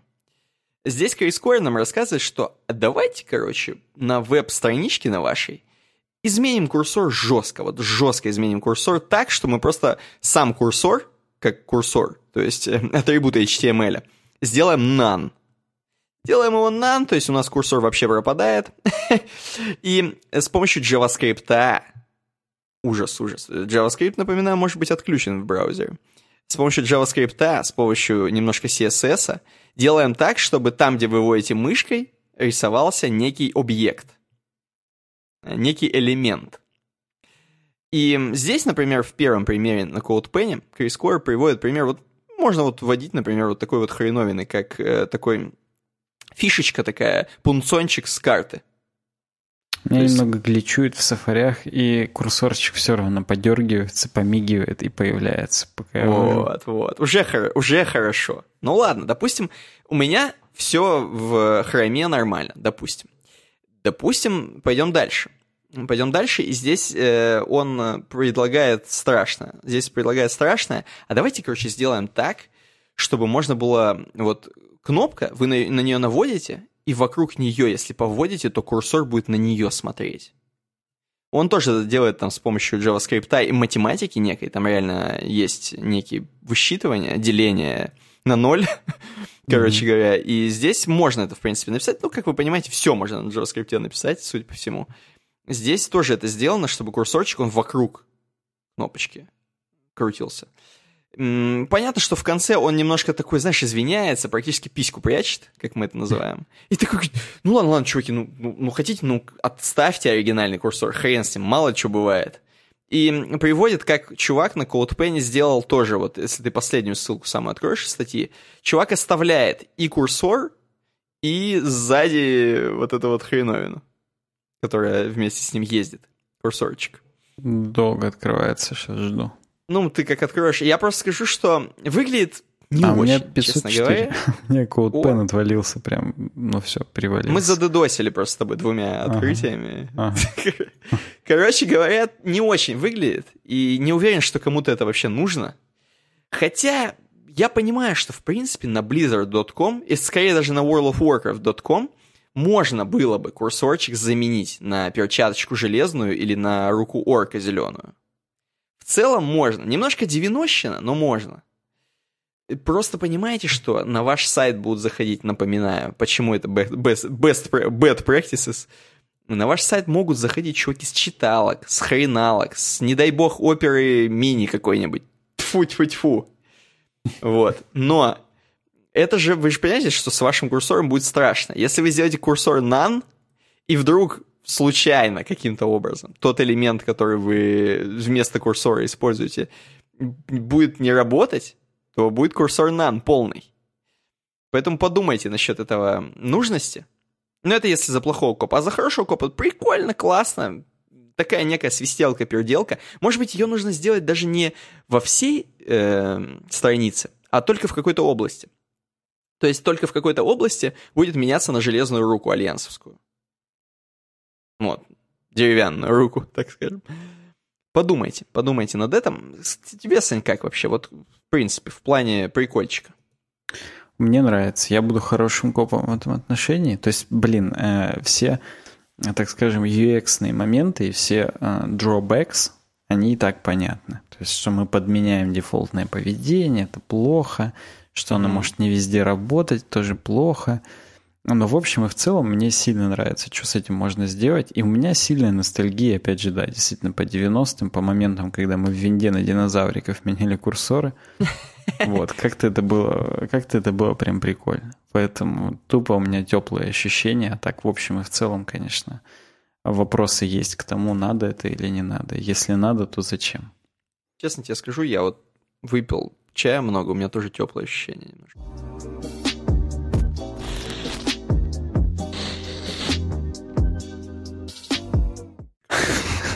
Короче, идем к следующему, к следующему разделу, который у нас заглавливается, естественно, рекламой, а мы сегодня прямолинейный подкаст, рекламой Патреона нашего. patreon.com slash ссылка есть в описании. Перейдите, пожалуйста, посмотрите платформу, где можно нас поддержать. Если вы все еще не решились на это, то я вам скажу сразу, что там есть дополнительный подкаст, который мы выкладываем. Реально дополнительный подкаст на 40 минут, иногда на 20, иногда на час 20, как прошлый, например, будет. Эм, там мы вплоть до того, что обсуждаем, как сделать сайт чувакам. Вот вплоть до такого. А бывает и житейские всякие темы, там, как у меня, например, машина сломалась. А? Как? Вот да, если там, вдруг... там мы, в принципе, всегда прямолинейны еще больше, чем в сегодняшнем подкасте. Да, да. Поэтому patreon.com slash webdesign. Посмотрите, там еще другие, может быть, какие-то прикольчики вас заинтересуют. Туда мы, собственно, складываем всякое интересное. Ну, вообще, представьте, там уже 53 человека. Что, вы хуже этих 53, что ли? Что, кому-то можно, а вам нет? Вот Как-то это странно, по-моему. Поэтому все скорее ныряйте по ссылке в описании patreon.com webdesign и сделайте уже то, что должно. Ныряем по ссылке в описании. Капитализм. Вот достаточно одного доллара занести, чтобы уже слушать э, второй подкаст. Пришел. Подумайте об этом. Хорошо, пойдем к темочке. Да, пойдем к темочке. Что-то я прям сильно уже устал, прям так неохота все это говорить. Я попробую как-то блицево, хотя Давай, э, Скорее всего, это достаточно вкусная для многих темка. Вот. А, помнишь, мы с тобой, Никита, рассматривали всякие State of JS, State of CSS и прочие Stack Overflow uh, Survey? Да, да, помню. Вот. Здесь JetBrains, разработчики WebStorm, ID, PHP Storm и PyCharm и прочих других тулзов для разработки, они провели свой собственный опрос – Угу. Вот, в начале 2019 года еще это было. Я не знаю, то ли Еще? нам... Э, а я, кстати, не помню, нам это предложили, или я сам это где-то нашел. А, это нам в патроновском чате Костик скинул. Все, вспомнил. Костя, ты крутой, спасибо. Так вот, э, соответственно, э, я не знаю, то ли это они долго подводили результаты, то ли мы тухляк оцениваем, но мне похрен. Здесь интересно. Почти 7 тысяч разработчиков были опрошены. Вот. И здесь главное по-русски. То есть я напоминаю, JetBrains это же русские чуваки. Угу, ну, угу. В общем, наверное, у них сейчас много кто работает, и индусы, и не индусы. Вот. Но так в целом они русскоязычные были изначально. Здесь есть много разделов, то есть здесь оно сгруппировано. Всякие разделы типа C++ и Go мы не будем, конечно же, читать, потому что как-то, ну, не пристало это нам. А так в целом посмотрим, какие основные выводы. Здесь, кстати, собачка, если ты понимаешь, да? Маскот JetBrains. Да, да. Так вот, основные выводы. Первый. Java — это основной язык программирования для большинства опрошенных.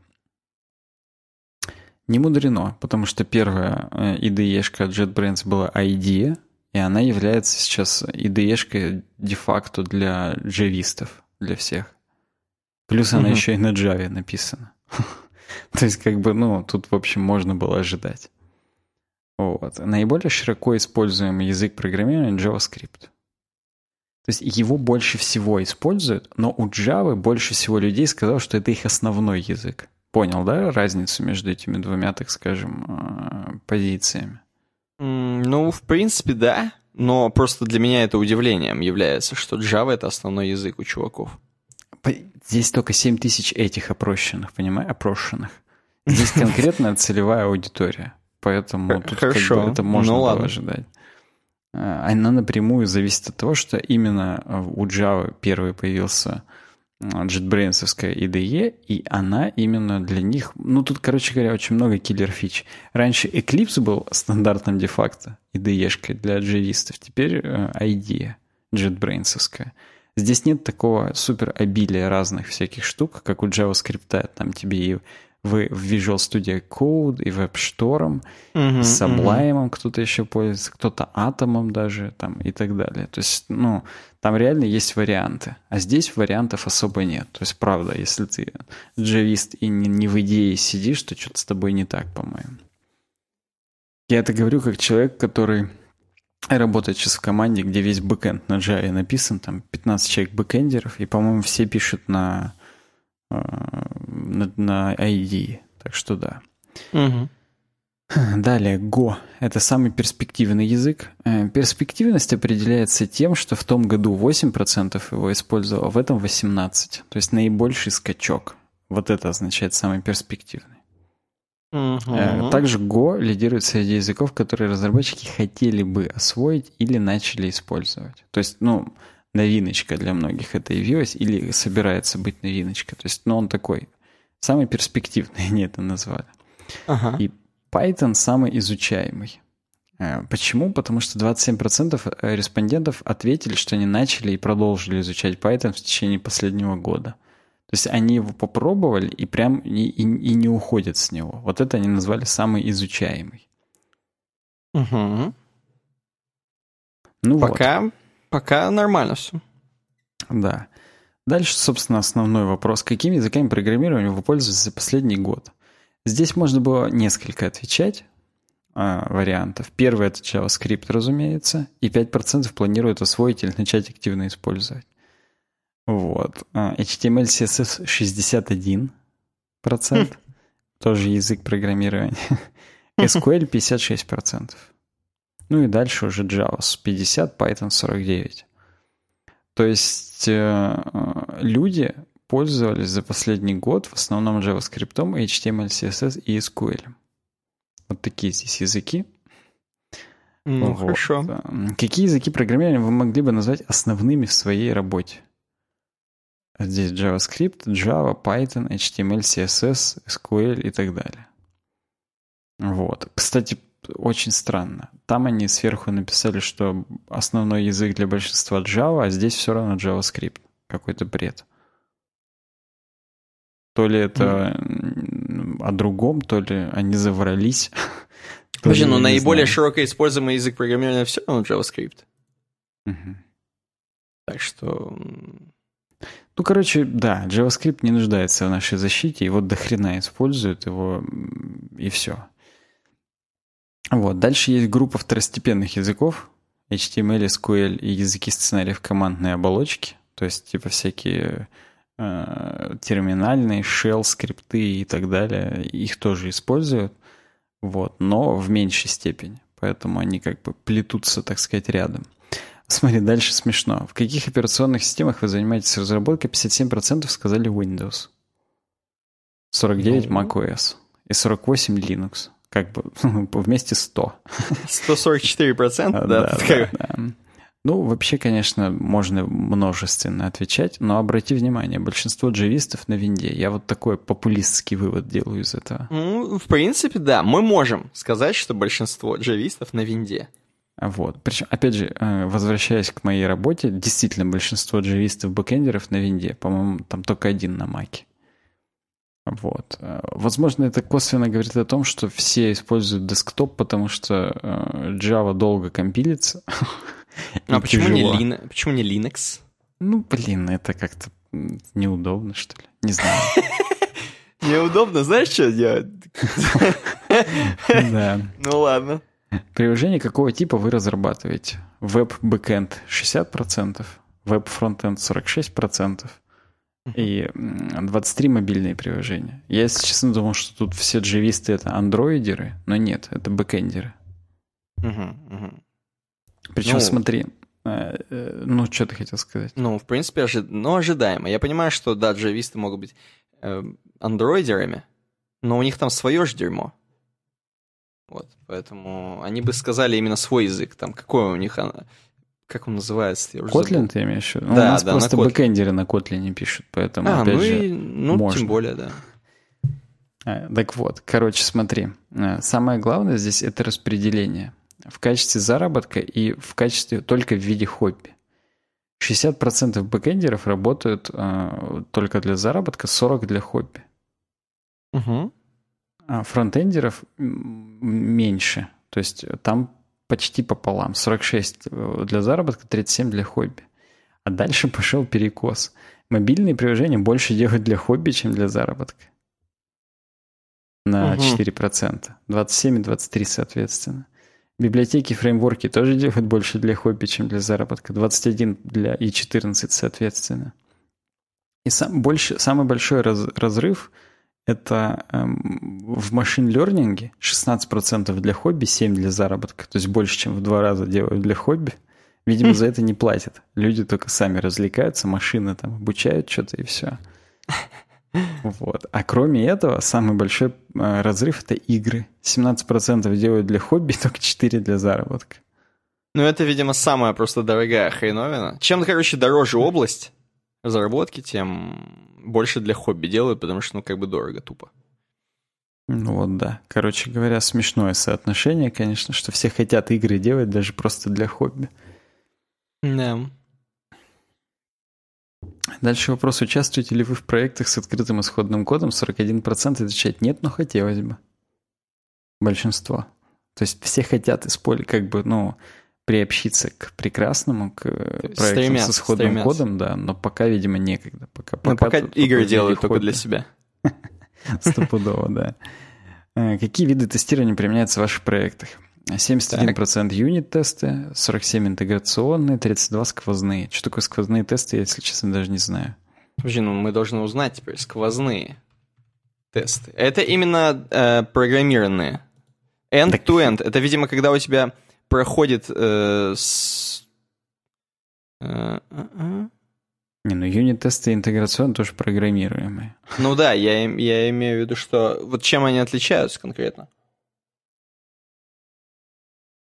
Сложно сказать. Пирамида тестов на практике. Сквозное тестирование. Walkthrough тестинг. Мне кажется, это когда у тебя просто все проходит, весь цикл.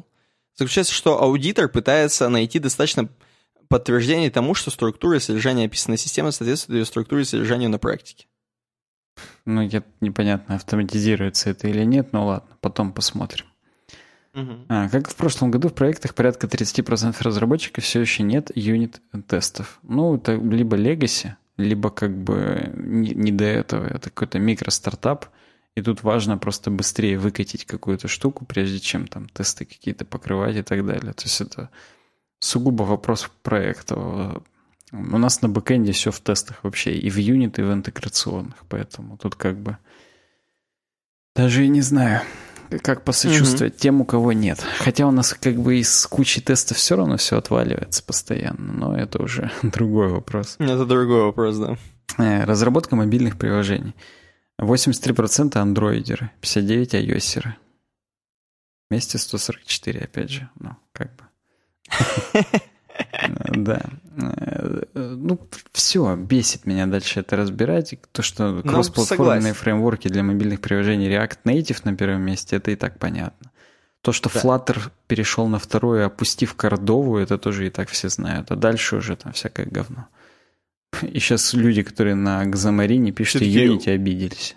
Воу-воу-воу, да, такие, что до конца-то там для до нас-то не дошел до нашей вот этой вот, вот да. темы. Какими из этих инструментов вы регулярно пользуетесь? 80% используют инструмент для совместной работы над исходным кодом, ну, Git, видимо, хотя бы.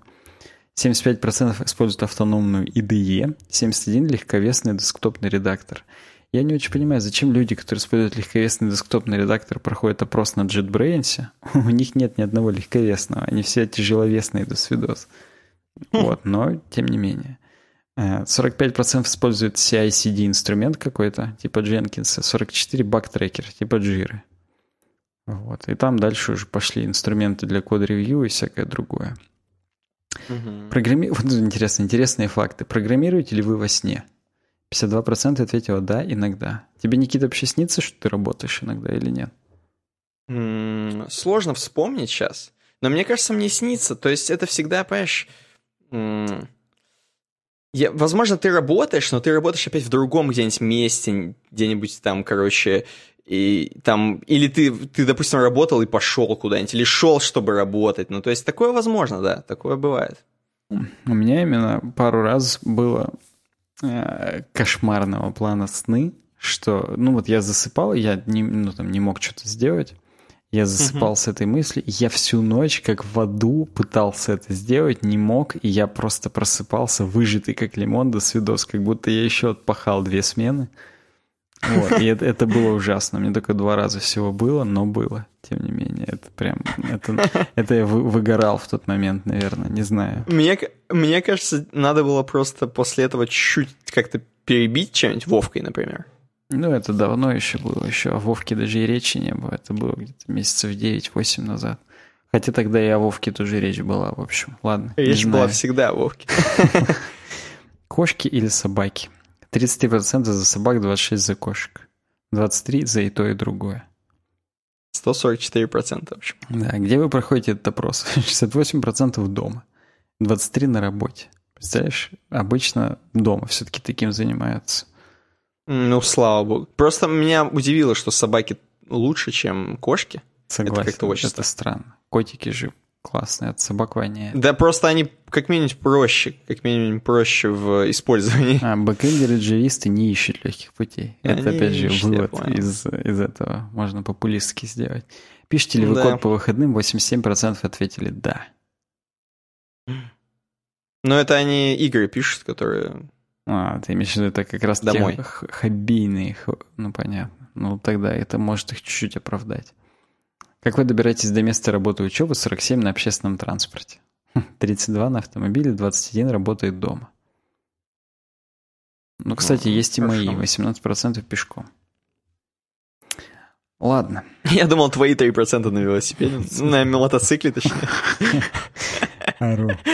А, ладно. Демография, методология. Интересный раздел, я посмотрел. Вот. Но в общем и в целом самое интересное здесь Но было... обсуждать мы его не будем. Да, да, да, да, да. Самое интересное здесь было, как давно вы работаете в сфере IT, 29% максимально ответил больше 11 лет.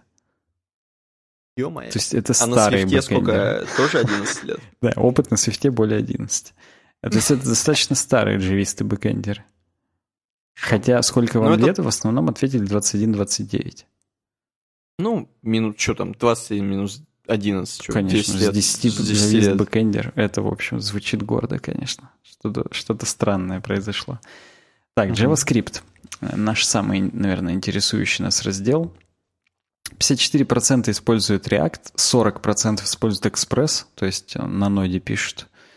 39% используют Vue.js. Vue.js э, нагнул Angular, перешел на третье место и наступает на пятки Экспрессу и React уже, что mm-hmm. не может не радовать. Какой редактор IDE вы используете чаще всего? Какого рожна? Люди, которые проходят на JetBrains опрос, 50% отвечают в Visual Studio Code. А, ты имеешь в виду не используют продукт. Вот именно, это просто смешно как-то. Это просто говорит о том, что надо задуматься о качестве продукта JetBrains и посмотреть вообще пацанам на VS Code и что они делают. Как бы, да, им. блин, ну это, это, две, это две разные вещи. Это как сравнивать, э, я не знаю, 5.5 э, компрессор Cadillac какой-нибудь и Prioro. Ну, то есть они совсем разные. Причем VS Code это, я так понимаю, Cadillac.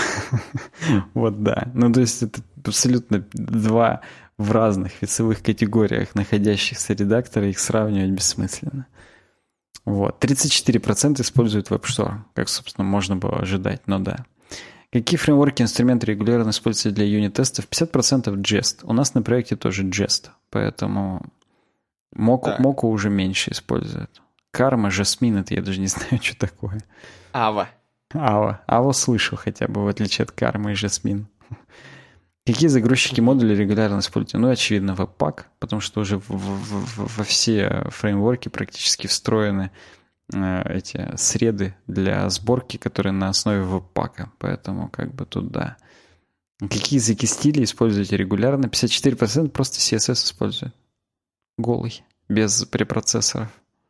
Насколько Жестко. это реально вообще? Они, может, ну, просто видимо, не поняли. Не, ну, они же бэкэндеры. Да не, ну им не надо просто это. Им не надо, они пишут Не, ну подожди, CSS. мы здесь именно про JavaScript блок говорим. Сюда, может быть, не заходили бэкэндеры. Ну, хорошо. Тем более, ну, JavaScript тоже. Если ты чисто JavaScript жесткий, угу.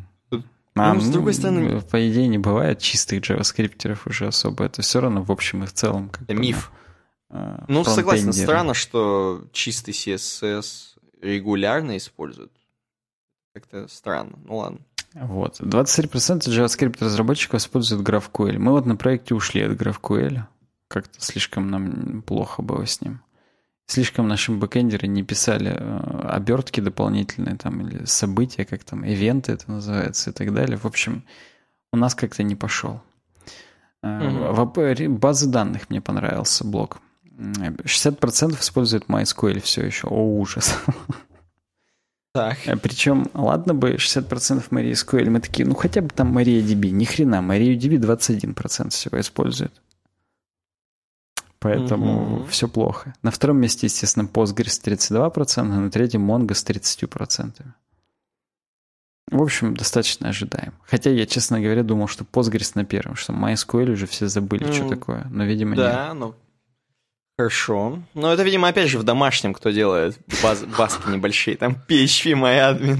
Ну, кстати, да, здесь будет об этом тоже. Планируете ли вы начать использовать перейти на другие базы данных в течение полугода? 70% не планируют. Их всех, практически всех устраивает та БД, которую они используют. То есть это уже состоявшиеся 11-летние программисты, которые уже знают свои базы На данных MySQL. и с ними и сидят, да.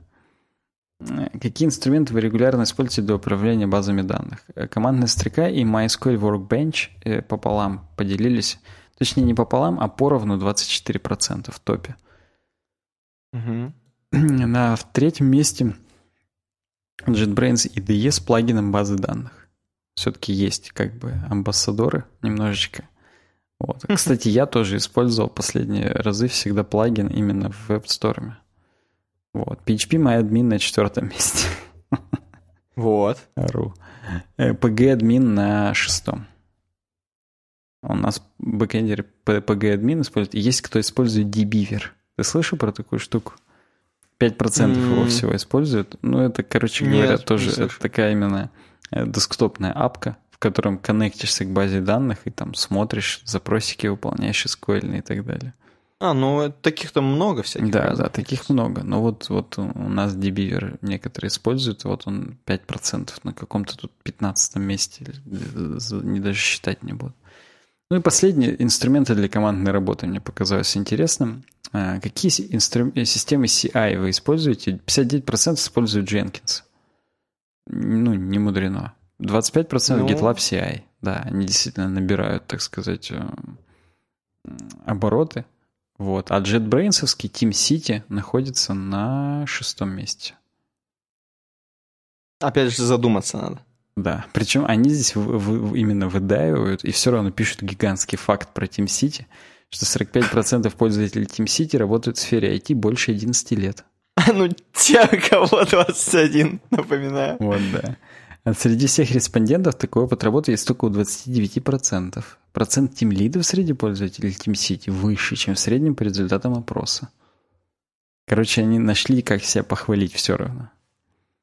Вот. Используете ли вы какие-то из этих инструментов в облаке? Баг-трекер, инструмент э, CI.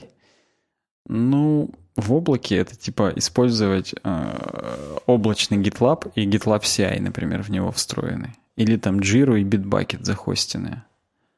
Мгм. Вот. Ну, короче говоря, да. Какие баг-трекеры? 68% Jira. 26% задачи на GitHub, 19% Trello, 14% доска задач GitLab.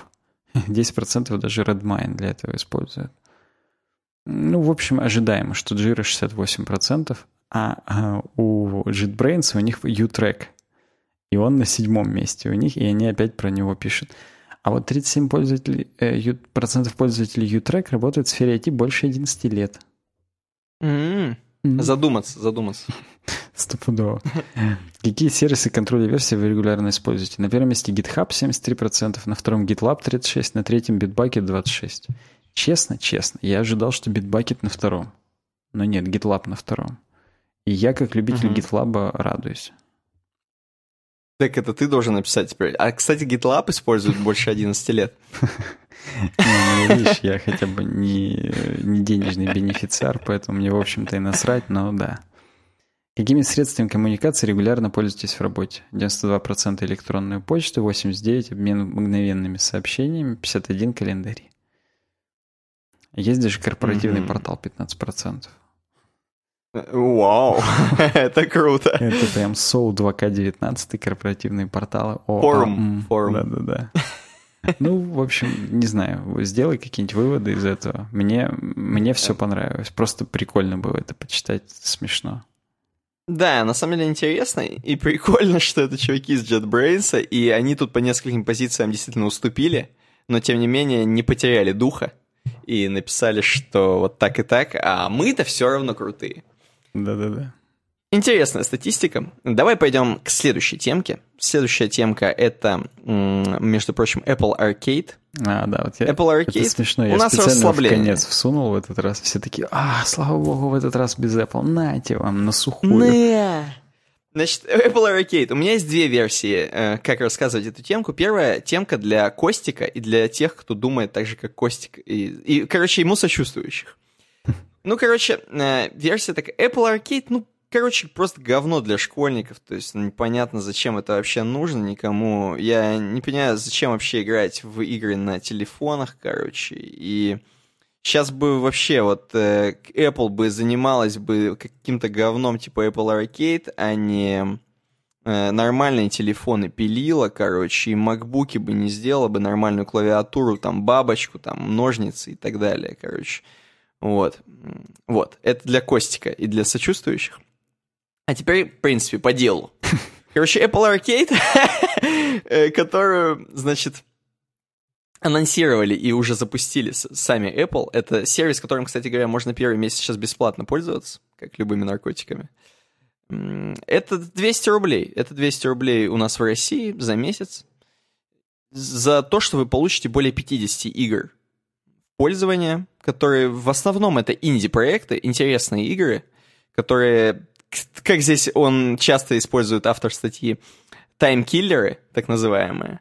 Короче говоря, хреновины, которые просто займут вас, если вы вдруг вот по нервам отвлеклись в туалете там или где-нибудь там не хотите слушать кого-нибудь, например, пришли, там много народу стоит, а вы асоциальный типок, и вы открыли, короче, Apple Arcade побык. Или в самолете раз, развернули, или еще, ну, понятно, что не так часто вы, наверное, летаете в самолетах, как хотелось бы по 200 рублей в месяц отстегивать. Но, тем не менее, э, можно занять некоторое время вот играми из Apple Arcade. Чувак здесь приводит несколько игр, которые действительно его типа зацепили. Не будем даже их называть, неважно, там это инди-проекты действительно.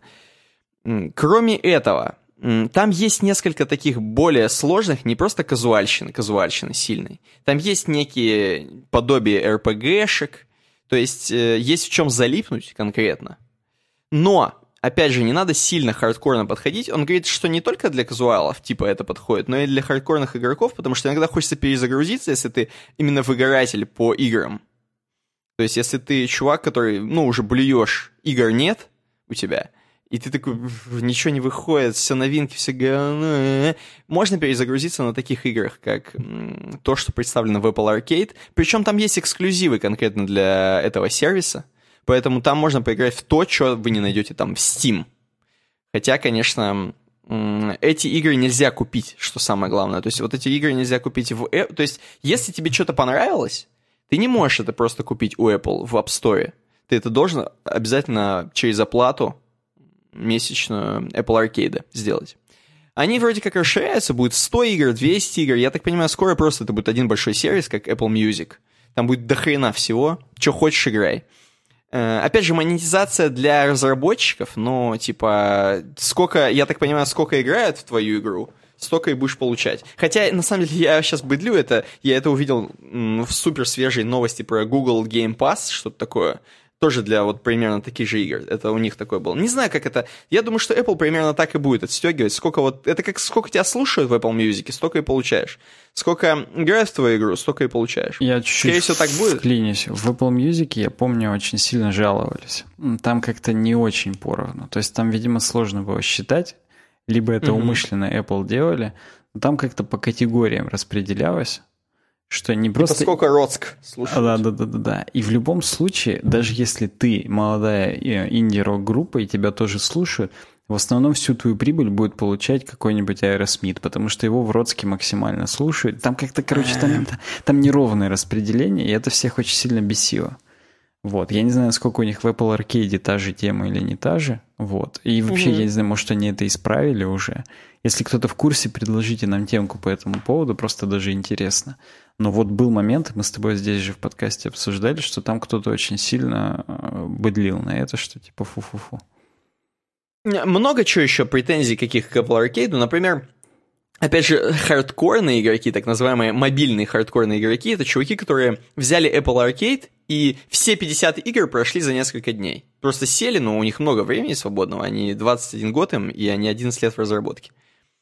Короче говоря, они сели и прошли все, что есть в Apple Arcade, там, за несколько действительно дней.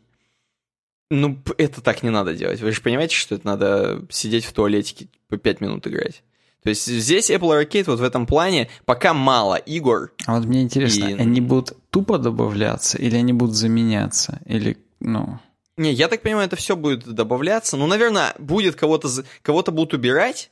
Там какая-то партнерка, я не знаю. Возможно, с самых тухлых. То есть там, может быть, Ту- это даже чисто будут... именно Apple сами будут убирать, чтобы... Откидывать, да, да. тупо не портить там репутацию себе тем, что у тебя говно там есть, которое никто не играет. Ну, не знаю, типа того. Ну вот, да.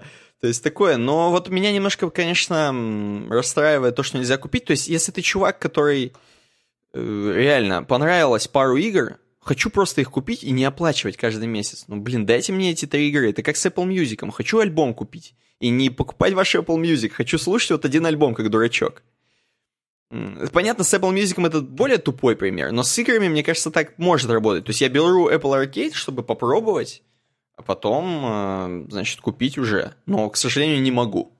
Это вот, я не знаю, может, они это добавят, может быть, не добавят. Тут непонятно. Скорее всего, не Возможно, добавят, потому что фича. это же деньги. Звучит это как фича, фича, Что именно... Звучит, звучит как даяние вот денег. именно эту, то, пожалуйста, да, будь добр. Да, да, да, да.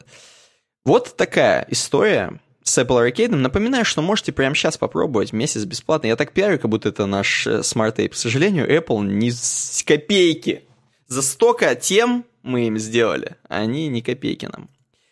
Короче, последняя тема, чуваки. Вернемся обратно к нашим э, всем вот этим CSS-делам. FBI продолжает нам комментировать на сайте ubizen.ru, отставляет нам статью. Бета Microsoft Edge на Chromium для Windows и macOS уже можно попробовать. Тоже засланный казачок какой-то как будто. Короче, на блоге Windows windows.com, blogs.windows.com на полном серьезе, честно, от души еще в августе 20-го презентовали бетку Edge, которая работает на, хроме, на хромиуме. По сути, это, можно сказать, что допиленный Microsoft вот этот движок, чтобы он выглядел как Edge. И, короче говоря, здесь он говорит, что, блин, мы тут все начали, значит, поддерживать, у нас все классно, мы идем в ногу со временем, не отстаем, мы классные, это новая глава для Microsoft Edge, и, короче, миллионы людей пользуются, миллиарды людей, и, короче, теперь вы будете пользоваться еще лучше, еще класснее. Даже не знаю, что добавить, он тут очень пространно пишет нам, что блин, там все коммитили в Chromium проект, и мы вообще такие крутые, мы сейчас используем настоящий нормальный движок. Вот. Это что касается оптимистического хорошего копа. Что касается плохого копа, у нас была давно темка с того времени, когда мы начали открывать в Firefox темы в подкаст, мы сказали, что, ну, это немножко все-таки игра в одни ворота. Если мы сейчас будем пользоваться все только хромом, конкретно хромиум продуктами, то это немножко заставляет все-таки чуваков расслабляться, опять же, тех, которых мы хвалим своим пользованием хрома. Поэтому было бы прикольно, чтобы, допустим, еще был такой свободный э, браузер, как Firefox, как, э, чу, как чувак, которым пользуются. Но вот, например, и мы опять же там говорили в той темке, что все браузеры стелятся под Chromium. Ну, естественно, нельзя, нельзя забывать о том, что действительно Chromium это супер движок, который там много чего может и поддерживает и так далее, и просто его взял и, видимо, прикрутил поверх дизайн Edge. Это легко, но конечно, это все-таки не так правильно, поэтому все стараются, опять же, сейчас Chromium использовать, но, к сожалению, сожалению, мы этого не очень, мы это не очень одобряем, чуваки. Вот так, вот да, как тебе я, такое? Если по-честному, я действительно, я тоже не одобряю, вот.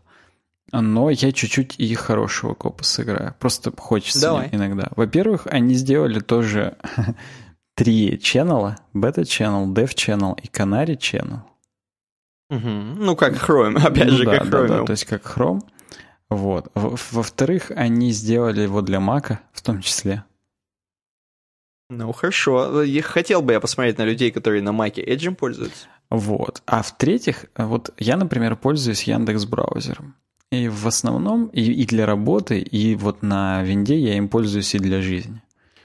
Вот. И обрати внимание, я это делаю в том числе ради синхронизации. То есть вот, например, в Google, в Chrome я ни разу в жизни в Chrome не заходил под собой. Я откры, открыто сейчас говорю, ни разу. Даже угу. когда-то там триллиард лет назад, когда там темки можно было в нем синхронизировать, все такое, я этого не делал. Потому что я не хотел именно Google свои данные отдавать. Это звучит достаточно бредово, да? Я и так им все данные отдаю, потому что везде под Google учетка и так далее. Вот. Но uh-huh. как-то, не знаю, вот Яндексу, ФСБшникам как-то роднее это все отдавать.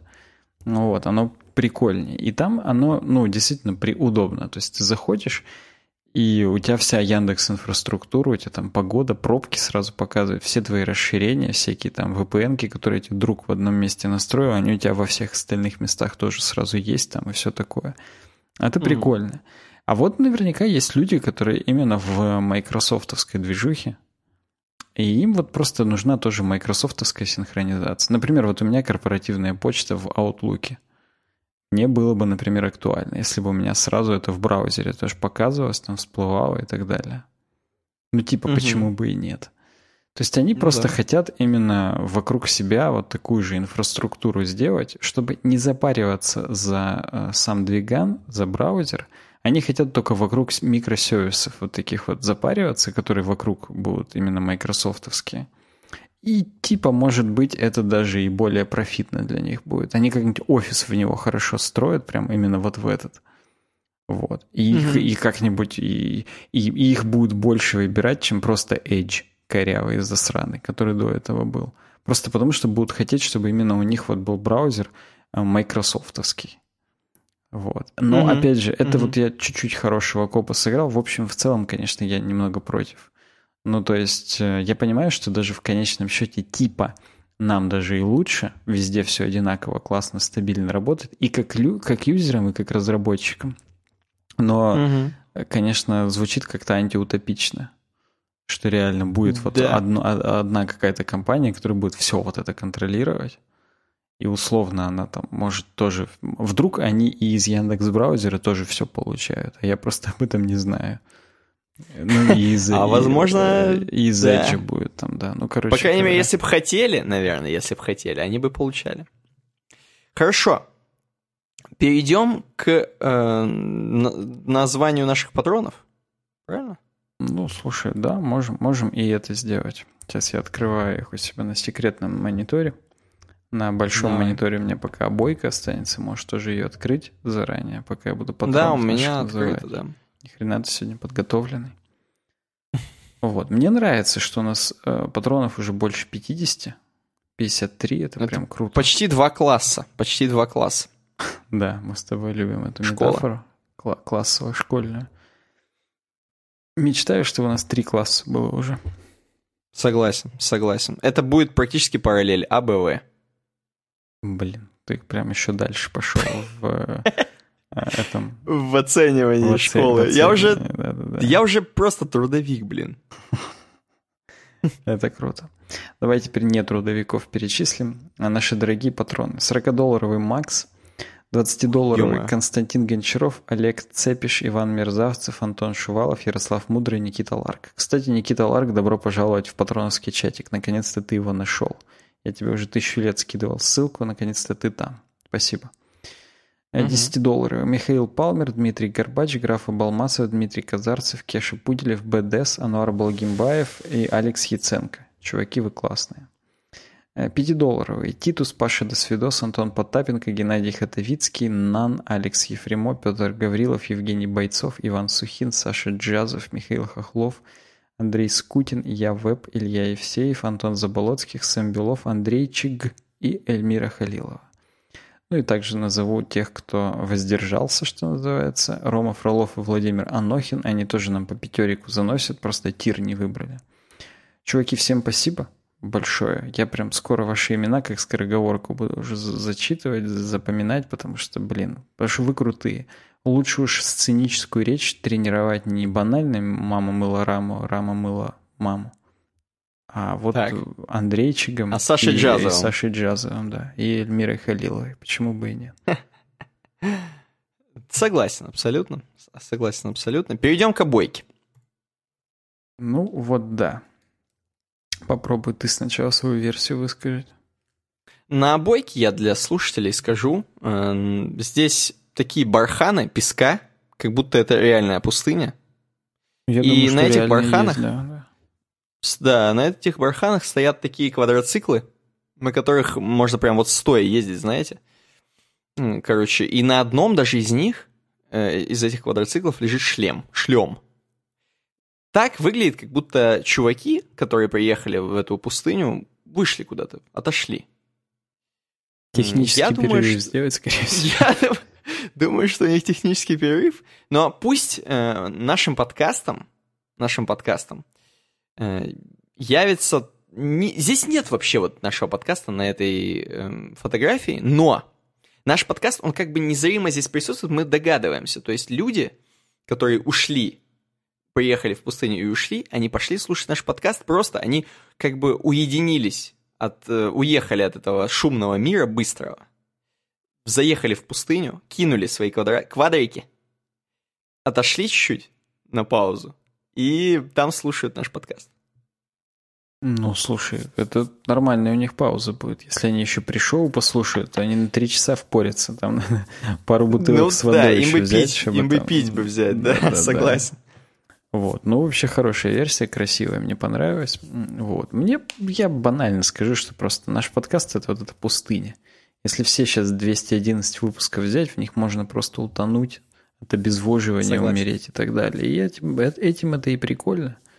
Вот. Особенно прикольно, когда бредешь по этим пустыням и набредаешь на оазисы настоящие. Это прям именно какие-нибудь классные темки, которые, которые прямо отдельно стоят ну, там, я бы сказал, миражи тебе будут сначала казаться. Ты думаешь, что классная темка, а на самом деле говно темка. Таких много, да. Особенно, чем дольше ты идешь по нашим подкастам, тем больше тебе миражей. Ух ты, вау, это прям как в тот... И потом... О, понятно, это опять это... Опять про Apple. Ну вот, да. Ладно, чуваки, спасибо, спасибо всем, кто был. Подписывайтесь. Я так понимаю, мы недельку пропустим.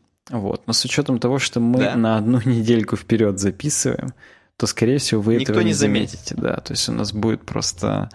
У нас есть материал на ту недельку, которую мы пропустим, поэтому все круто.